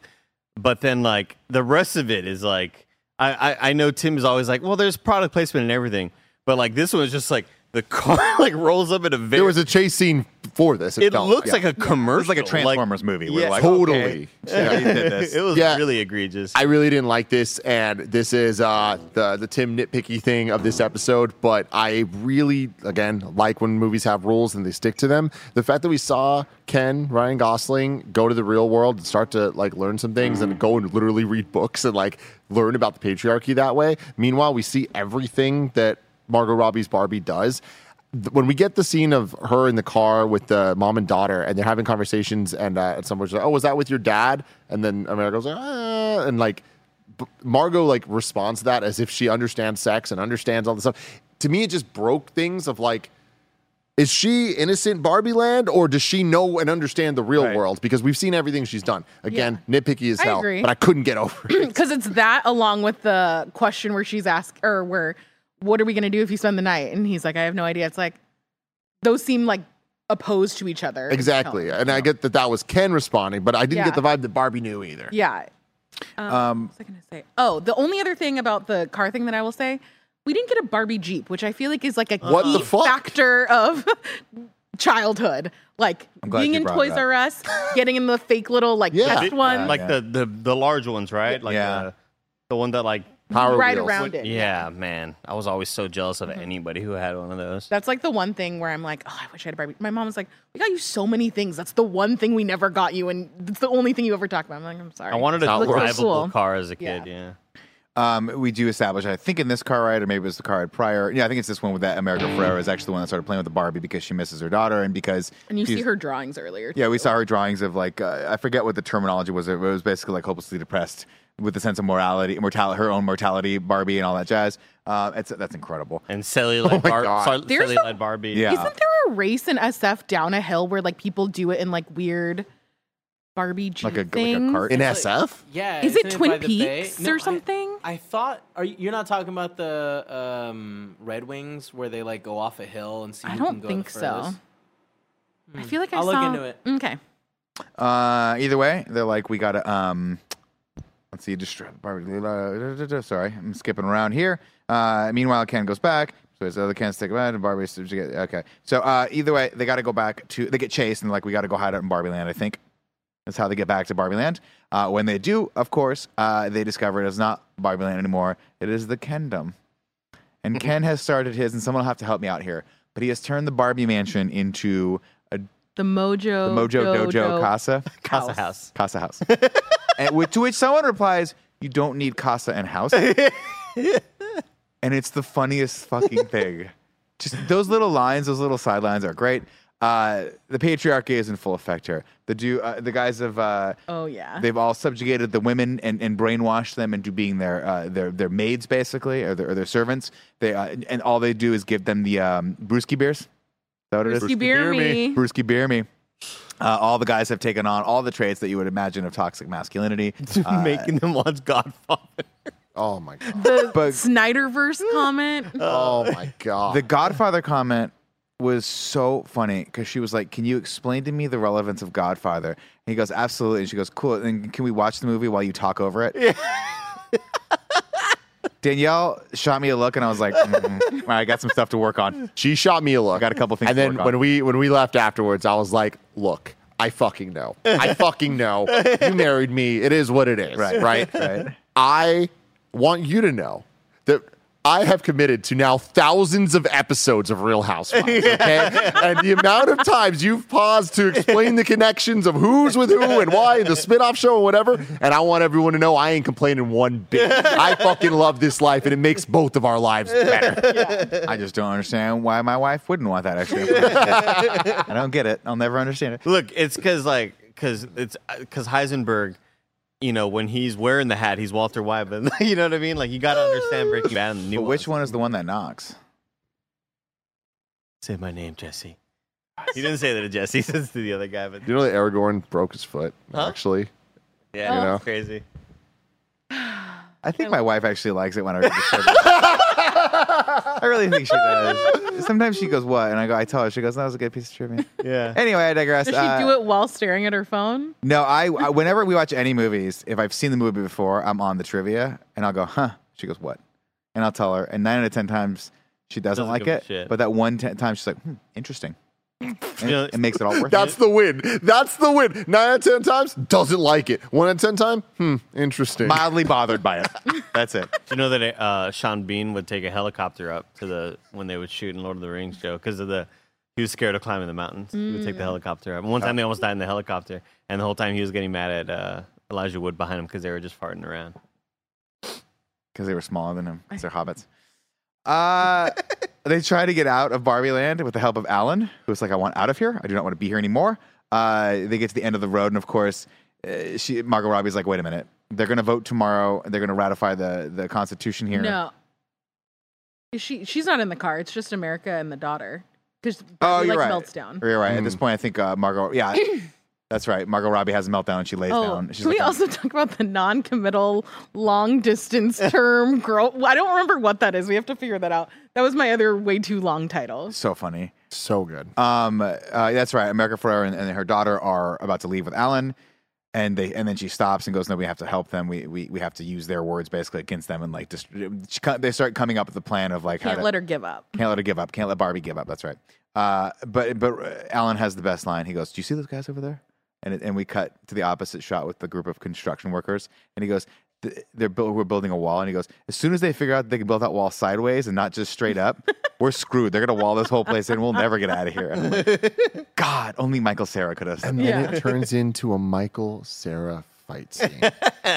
oh my god, Yeah. this was hilarious. Ridiculous. Uh, either way, they all decide to go back to Barbie Land. Uh, they grab Margot Robbie and they bring her back to Weird Barbie. Uh, they also have a couple other Barbies, including Sugar Daddy Barbie, who's just the daddy of this little dog named Sugar. uh, we meet a bunch of other Dazzling Barbies. earring Ken. The best, So wh- which was, yeah, a- another So commentary. funny. Um, and then, of even course, I, it's stuff like that that is like mind blowing that Mattel even let them make this movie. I'm shocked. Which was like my first statement after walking out because it's just like They're talking this shit. is The TV screen in her back. Yeah, exactly. she's like, "Who is I this don't know the problem with that one. You know what I mean? I was like, hey, I get this. This is cool as hell. Um, I I give, I give kudos to Mattel for that. I think owning owning your history and owning the history of Barbie, both good and bad, is, is a good thing. I think for them, and obviously it, it's going to work because spoilers, they're going to make a lot of money off of this Barbie's back. franchise. Hell yeah. Barbie never went anywhere, buddy. I, I don't know. I don't know either. I never had a Barbie. Yeah. GI Joes. I wasn't really a Barbie girl either. Uh, really? No, because they're it was like too hard to put all their clothes on and their Yeah. shoes. Um, I my like best friends had the Barbie house or whatever. I was always like a stuffed animal kind of girl. And then eventually I got an American Girl doll and they were much easier to dress. Game changer. Um, you guys will have to help me out with this. The the the the next moments. This is when America Ferrera basically is like gives the speech of like this is why it's very it's, it's impossibly hard So to be a woman, and it's all of the it's all of the things that that you could possibly imagine. And I don't, I don't know if you want to speak to this at all, Joe, but like the the dichotomy of having to always be nice but also be stern. But when you're stern, you're seen as a bitch, and when you're if you're not, you're seen as a pushover, and you have you're, Yeah. you're expected to have children, but also have a career, and you're torn down by not just men, but also other women, and we all should build, be ch- building each other up. And it's a it's a wonderful attractive, written. but not too hot, uh, Right. or else you're like slutty and you can't be this. Like, Yeah. I've- can't say that you think you're hot because then you're conceited. It's just like there's it's all of the caveats that put you in just like this small box that is unrealistic. Like nobody can fit into that. Uh, So it's one of those things that everybody feels, and like it does seem like people are probably going to eye roll over the scene. Not the right people, but people will. But it's just like sometimes it's nice to know that the things that you feel are being felt by other people, and it's not just you. And like sometimes you need to say the quiet things out loud. And I think that was, I was think the whole movie obviously was, uh, from Greta Gerwig's perspective, I would imagine was building up to this point. Yep. I think Yeah. she, I think when she envisioned what she was going to do for this, I think there was a scene like this that she had, and and you sort of craft the movie and the narrative around this. Um, and of course, it leads to Margot Robbie having a, the crisis of conscience as well, and being like, I don't know who I am anymore. And I think she says something to the degree of, I just don't feel like myself, or I don't feel pretty anymore. And that's where we get the Helen Mirren line, like, pause. we get note it. for next director's note for yeah to the directors. Maybe we don't cast cast somebody else that isn't Margot Robbie. We know that it's hard to to em- empathize and make her look at. unattractive Yeah. or whatever. And it's little line. I was telling Joe like it. It's little lines like that that I think make this movie a lot more special because I, I that's such like a like a YouTuber thing to do, but like that doesn't feel like you would get some a moment like that where a narrator is going, "Hey, directors, no, by the way, uh, maybe if you want to, you know, have somebody look unattractive, don't cast Margot Robbie." I think that is like such a funny moment, and it felt so random and not something I was expecting from a big Hollywood type movie, but it makes it extra special for me. Like little things like that, like I don't know, it just felt awesome, you know. And there's just enough of a beat that you can feel everyone being like, "Okay, Margot Yep. Robbie." Yeah. uh, and then to have that come in at the perfect timing to like throw everybody off um because nobody the narration is like so pretty much only that point in the beginning of the movie Yeah. i feel like it's like pretty light through Yeah. the second act Um, beyond If that, any. a plan. Yeah, I think you're right. I, I don't think. I mean, again, you can never have too much Helen Mirren. Right. They could. She could have narrated every scene. I would. Yeah. This. Um, I was shocked she wasn't in this movie. i know i was- thought I we was were gonna get a expecting a little, cameo. peek Yeah.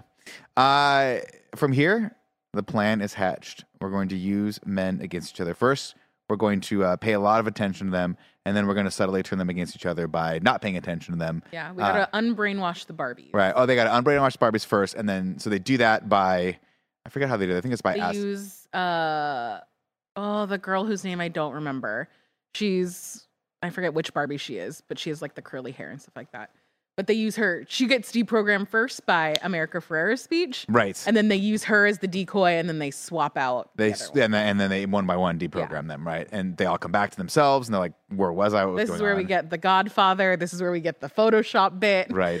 These Oh, God. how are we gonna? Oh God, that was oh God, man. Uh, and then, of course, we get the best scene here, which is when they turn them against each other by asking them to play the one song they know on guitar. Barbie going back to get ken And you think it's it's just going to be Ryan Gosling in this, and then the circle. he also missed the i'm just ken music at some point no, I think that's Or is that before he goes to war. oh got it yeah, I'm I not think it's a bit mistaken. okay thank you Um, so he's singing to her, and then it says four hours later, and he's still singing to her in the same song. Now he's on the beach, and now all the Kens are circled around uh, a campfire singing the exact same song. And there's a line where she goes, I, I want you to sing that, play that song for me. You barely know, and stare weirdly into, like, stare uncomfortably into my eyes for the next four hours, and it's so damn funny. And he grabs her and he says, "Oh yeah, I can play that at you." Which there Play is that at you. there is not a single female identifying person who has not experienced the torture of having some guy at some fucking party play a song at you. I'm so happy they didn't play Wonderwall because that's the stereotypical one. Uh-huh. But it's just like none of this is for me. This is all for you and I'm just a captive audience for you. And by captive I mean just truly captive. the thing that I love the most about this selection of song by Matchbox 20 is that perfect.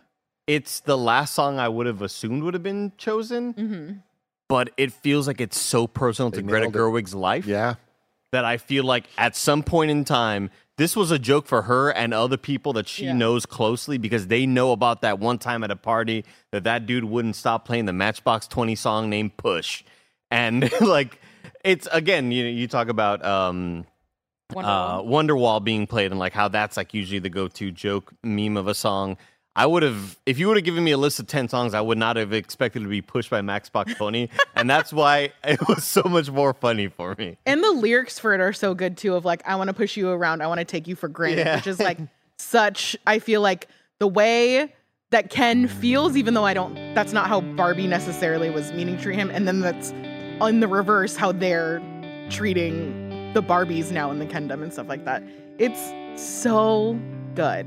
It's so good. So fucking funny. Um, of course, their plan works like a charm. Uh, Barbie goes great, and then immediately starts paying attention to another Ken, and then one by one, they all start paying to other Kens. Of course, turning them against each other. Yeah. Uh, a rivalry, another rift happens. in The Kens It is now uh, Ryan Gosling's Kens versus uh, Simu Liu's Kens, and this is where we get, I believe, the the go to war moment where I'm just Ken happens, and you forget for a second, and correct me if I'm wrong.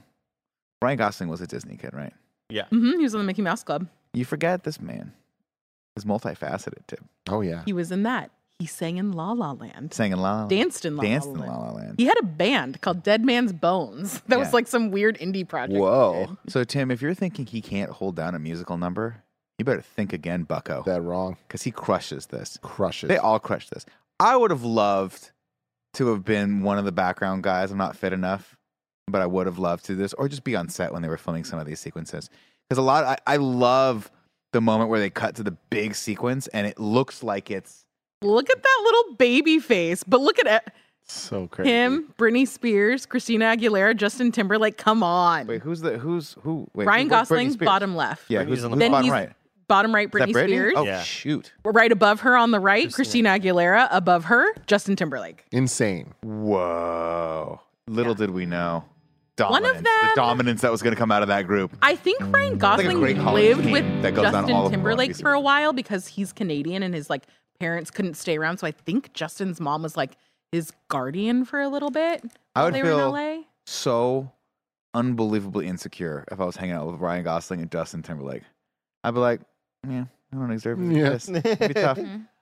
Uh this sequence great. Love the production design behind like them dancing in all blacks. Similar to I want to say kind of like a Danny Zuko moment. We have some references to- Yeah. to, Yeah. uh, to that in this as well. Uh the all this stuff, all of them doing the dance, all that stuff is well, in great. the supercut of like what makes being Yeah. a man awesome, you Yeah. see the shots. It's Reese. It's the Sylvester Stallone. for- Oh my god. I also out of out of order here. I just want to give a shout out to when they go back to the mansions and every TV's got horses on it. Dude. Dude, I, me and the whole, like, I feel like me and the whole row to the right of me were, like, we all formed a, a bond of laughter together.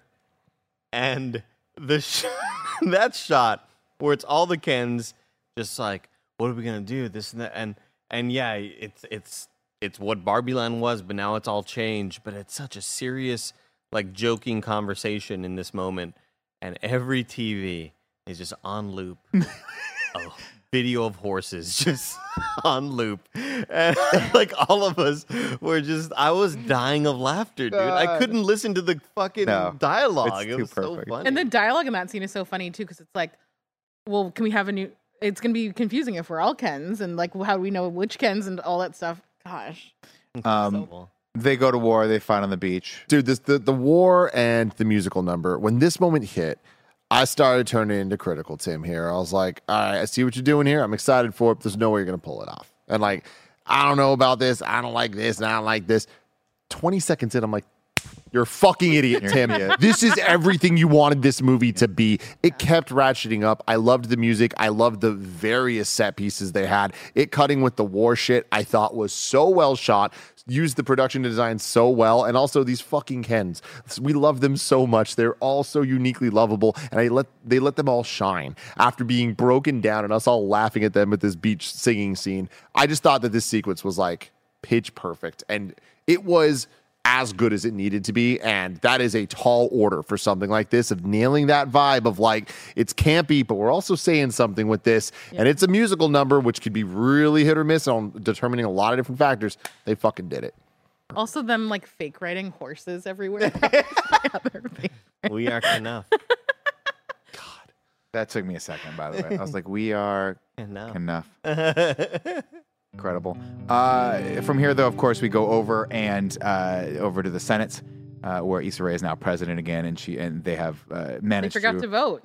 They, the guys forgot to vote, so they've ratified the Constitution. Uh, so now to just be back to put everything back to the way it was before. Uh, from there, Barbie cuts over. Uh, fine. Oh, man.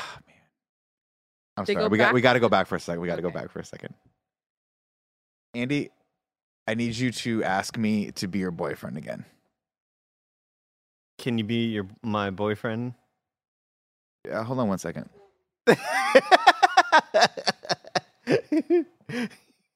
Nick just walked up. Whose Long choice? distance, low commitment Sublime. girlfriend. What was the choice to have him say sublime? It was so, good. fucking perfect. so funny. anyway, we go back uh, and we and she everything's returning to normal except uh, I think some of the horses are still on TV. Uh, uh, uh, oh no, the saloon doors are still the same at the Barbie mansion. Uh, Ken is there distraught. Um, somebody earlier in the chat wants to know if um Johnny Ace has a Mojo Dojo Casa House. Uh, oh, 100 percent. Have you ever been there? I've never been there before. Okay, I don't have never the proper gi, the proper Oh, attire. okay. Uh, Uh, it's it's uh, usually no shoes. No just so you guys know. Yeah, socks. sure. though. White socks. Okay. Hiked up. Yeah. So then you don't even have to worry about asking Andy to take off his shoes. No, no, no, no. Shoes are shoes are. If anyone attacks you, you're getting your foot attacked immediately. Immediately. Sublime. Sublime. Um, we go back and he's just distraught and he's He's a like, dork.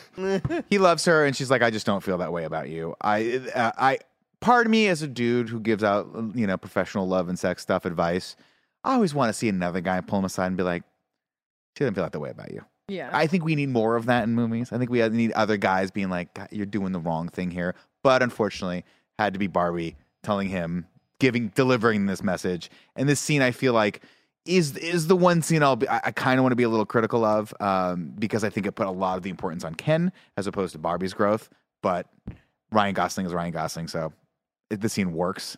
But I don't know if you have an opinion on it or yeah. not. I like this scene because I feel like it is oh, often you just have this person who's tried to take over your entire land Yeah. and you've taken it back and now all of a sudden this person has wronged you and now you're responsible for like consoling them for their feelings and it's just like I this do I have to do this right now but I feel like that is often a position of like you've held your ground on something and now somebody's upset but you also have to manage those feelings it's just like emotional labor for women. Yeah. I get that.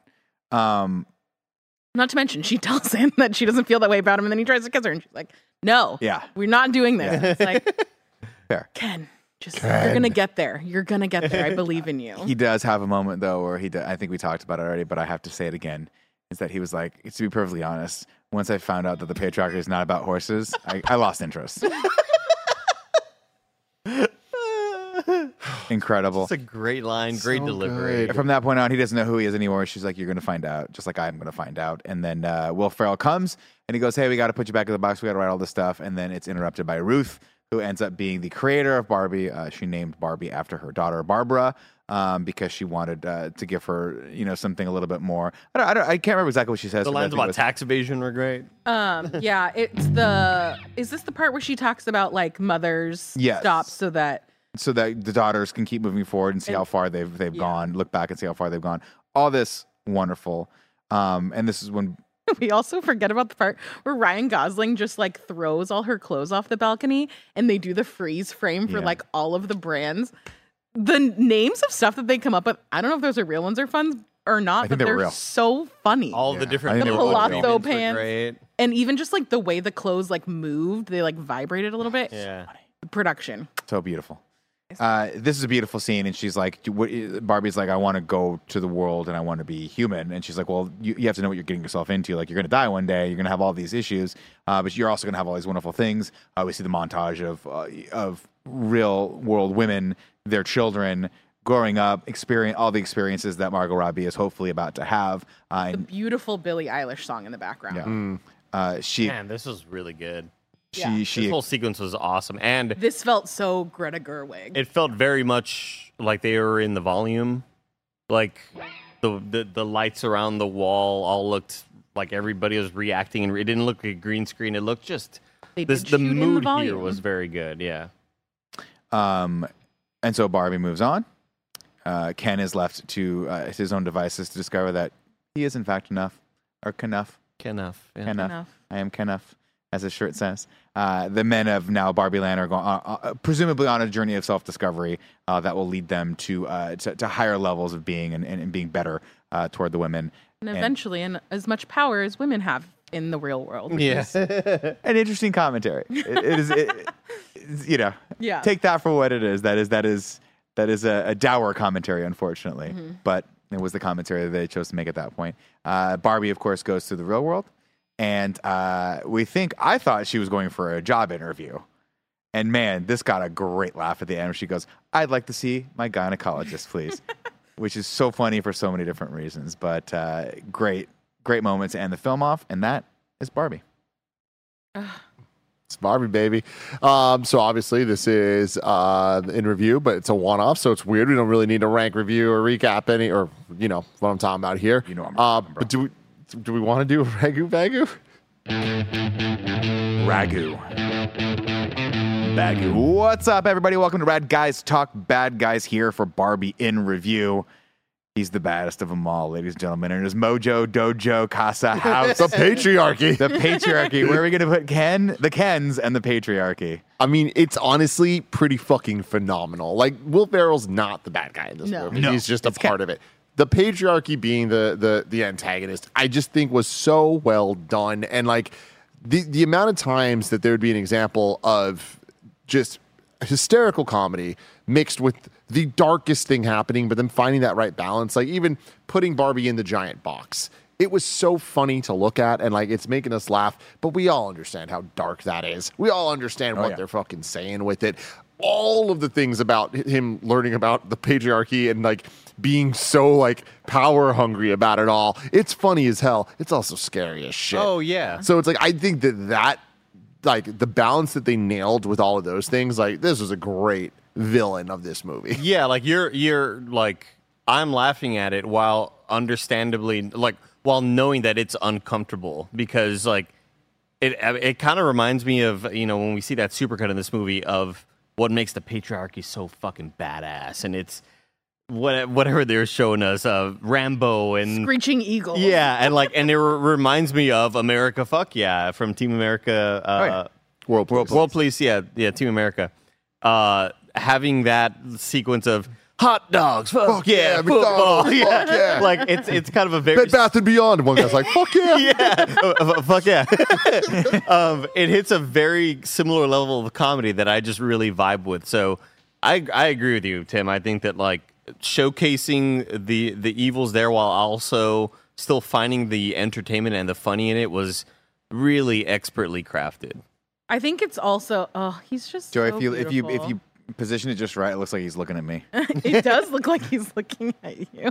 For audio listeners, a picture of Ryan. Oh my god, Gosling. It does look. Something else that I think is so interesting about the way that they did this movie is that Ryan Gosling coming back after learning about the patriarchy, um, he he never once had the ambition or goal of like starting his own kingdom. It was always about like conquering Barbie's land and like taking over. uh, which I think is really interesting, and I think that that also like encapsulates like the almost like a revengey aspect from it of like I feel wronged in this, and so I'm going to now punish you. Um, so I think that that is also like reminiscent for a lot of people. Oh, I- I, I mean, think definitely. I think also just like the great angle of Ken feeling, you know, uh, when you're getting like those sappy Ken moments at near the end of the movie where he's like, "I was created for you."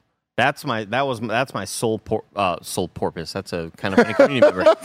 That name, that was my sole purpose is like what else am i going to be if you are like telling me no and having that having greta gerwig kind of navigate that line of discussion uh so expertly was like i don't know man like the the ending of this movie i think really n- ratcheted up a notch where i thought it was going to maybe disappoint me at some point i kept waiting for this movie to really disappoint me and it never did you know Yeah, they have that line of dialogue where she's like, he's like, it's Barbie and Ken, and she goes, and then I think Never I forget who says Ken. it, and she goes, why can't it be like it's Barbie and it's Ken? And he's like, it's Barbie and it's Ken, like discovering that sense of identity. But yeah, Joey, to your point, I mean, that's that is the, the low key. I'm not not so low key. I mean, that is the commentary, right? He's hurt because he wants her to be his girlfriend, and she doesn't want. She doesn't think of him that way, mm-hmm. and that's something that we've talked about in love and sex stuff. We get calls all the time. How do I how do I get this person to like me? And it's like you don't. You got to move on. You got to go find yourself. You got to go like be who you are going to be and find yourself. How many times have we said work on yourself, be yourself. Don't don't put that off on someone else. you got to get into crypto get a cool lamborghini man Crypto, Lamborghini, whatever this new EV truck is that Elon Musk is making, let's fucking go. Yeah. You know, let's go. Mm-hmm. Um, but yeah, I thought all that stuff was was incredible. Yeah, and I think it's also commentary on just like gender roles in general of like if someone is always put in a box of like being uh, attached to the other. It's like it doesn't work in any configuration. Yeah. sure, like- of course. Uh, a matriarchy would have like also has these issues. Like it, that is not necessarily the goal either. Yeah.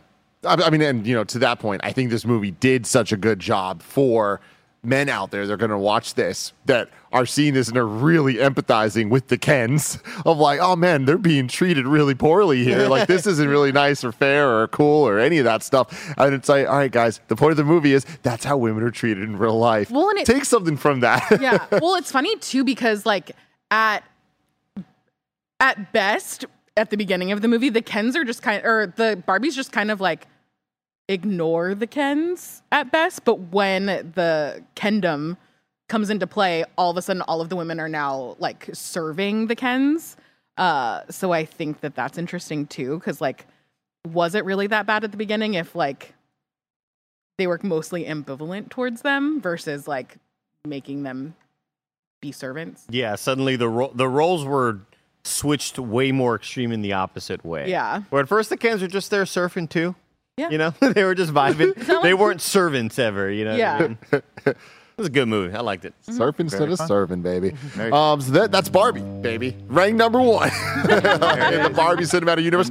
Who knows? Maybe we will return to this one day. Maybe we eventually turn this into a Toys toys, review. toys Lego review. movie. You know, There's, what, there's two GI Joe movies, right? my Was that Hasbro? God, there's That- more than that. Oh my there's two GI Joes and there's Snake Eyes, and We got we got Small hey, soldiers. potentially. Oh I've never watched it. We're making toys and review. everybody. We Everybody. should do small Toy fucking Story. soldiers, dude. We I- got, we got a couple Lego movies to Yeah. throw. God in. I love no, Would that be our? No, it's not our first overlapping in review because we have Batman and Nolan. Right. Yeah, and we we also have Mortal Kombat, which we included Balls of Fury, which Nick, performed better than the other movies. That well, no. I think there's one Mortal Kombat that did better, but this did better than two. I hate Nick. I hate him. Watch Suits, Andy. so cool. Join us, one of us, one of us, Andy. Oh man, let us know in the comments below what you thought of Barbie the movie. Um, and remember, next week we will be doing MCU in review, Secret Invasion. So if you haven't caught up on that yet on Disney Plus, now is your chance. Six episodes, um, and then the week after that it will be Ninja Turtles Mutant Mayhem. Which, good lord, I'm freaking stoked on. Every clip of this shit looks so funny. Nick, you see this clip where they call him Leo Nardo and they all make fun of him for being called Nardo? It's the fucking funniest thing I've ever goddamn seen. Stay tuned for all of us. I love you all. Thank you for hearing the plot. Yes, you did. Yes, you did. Thank you for hearing the plot. Yes, you did. Yes, you did.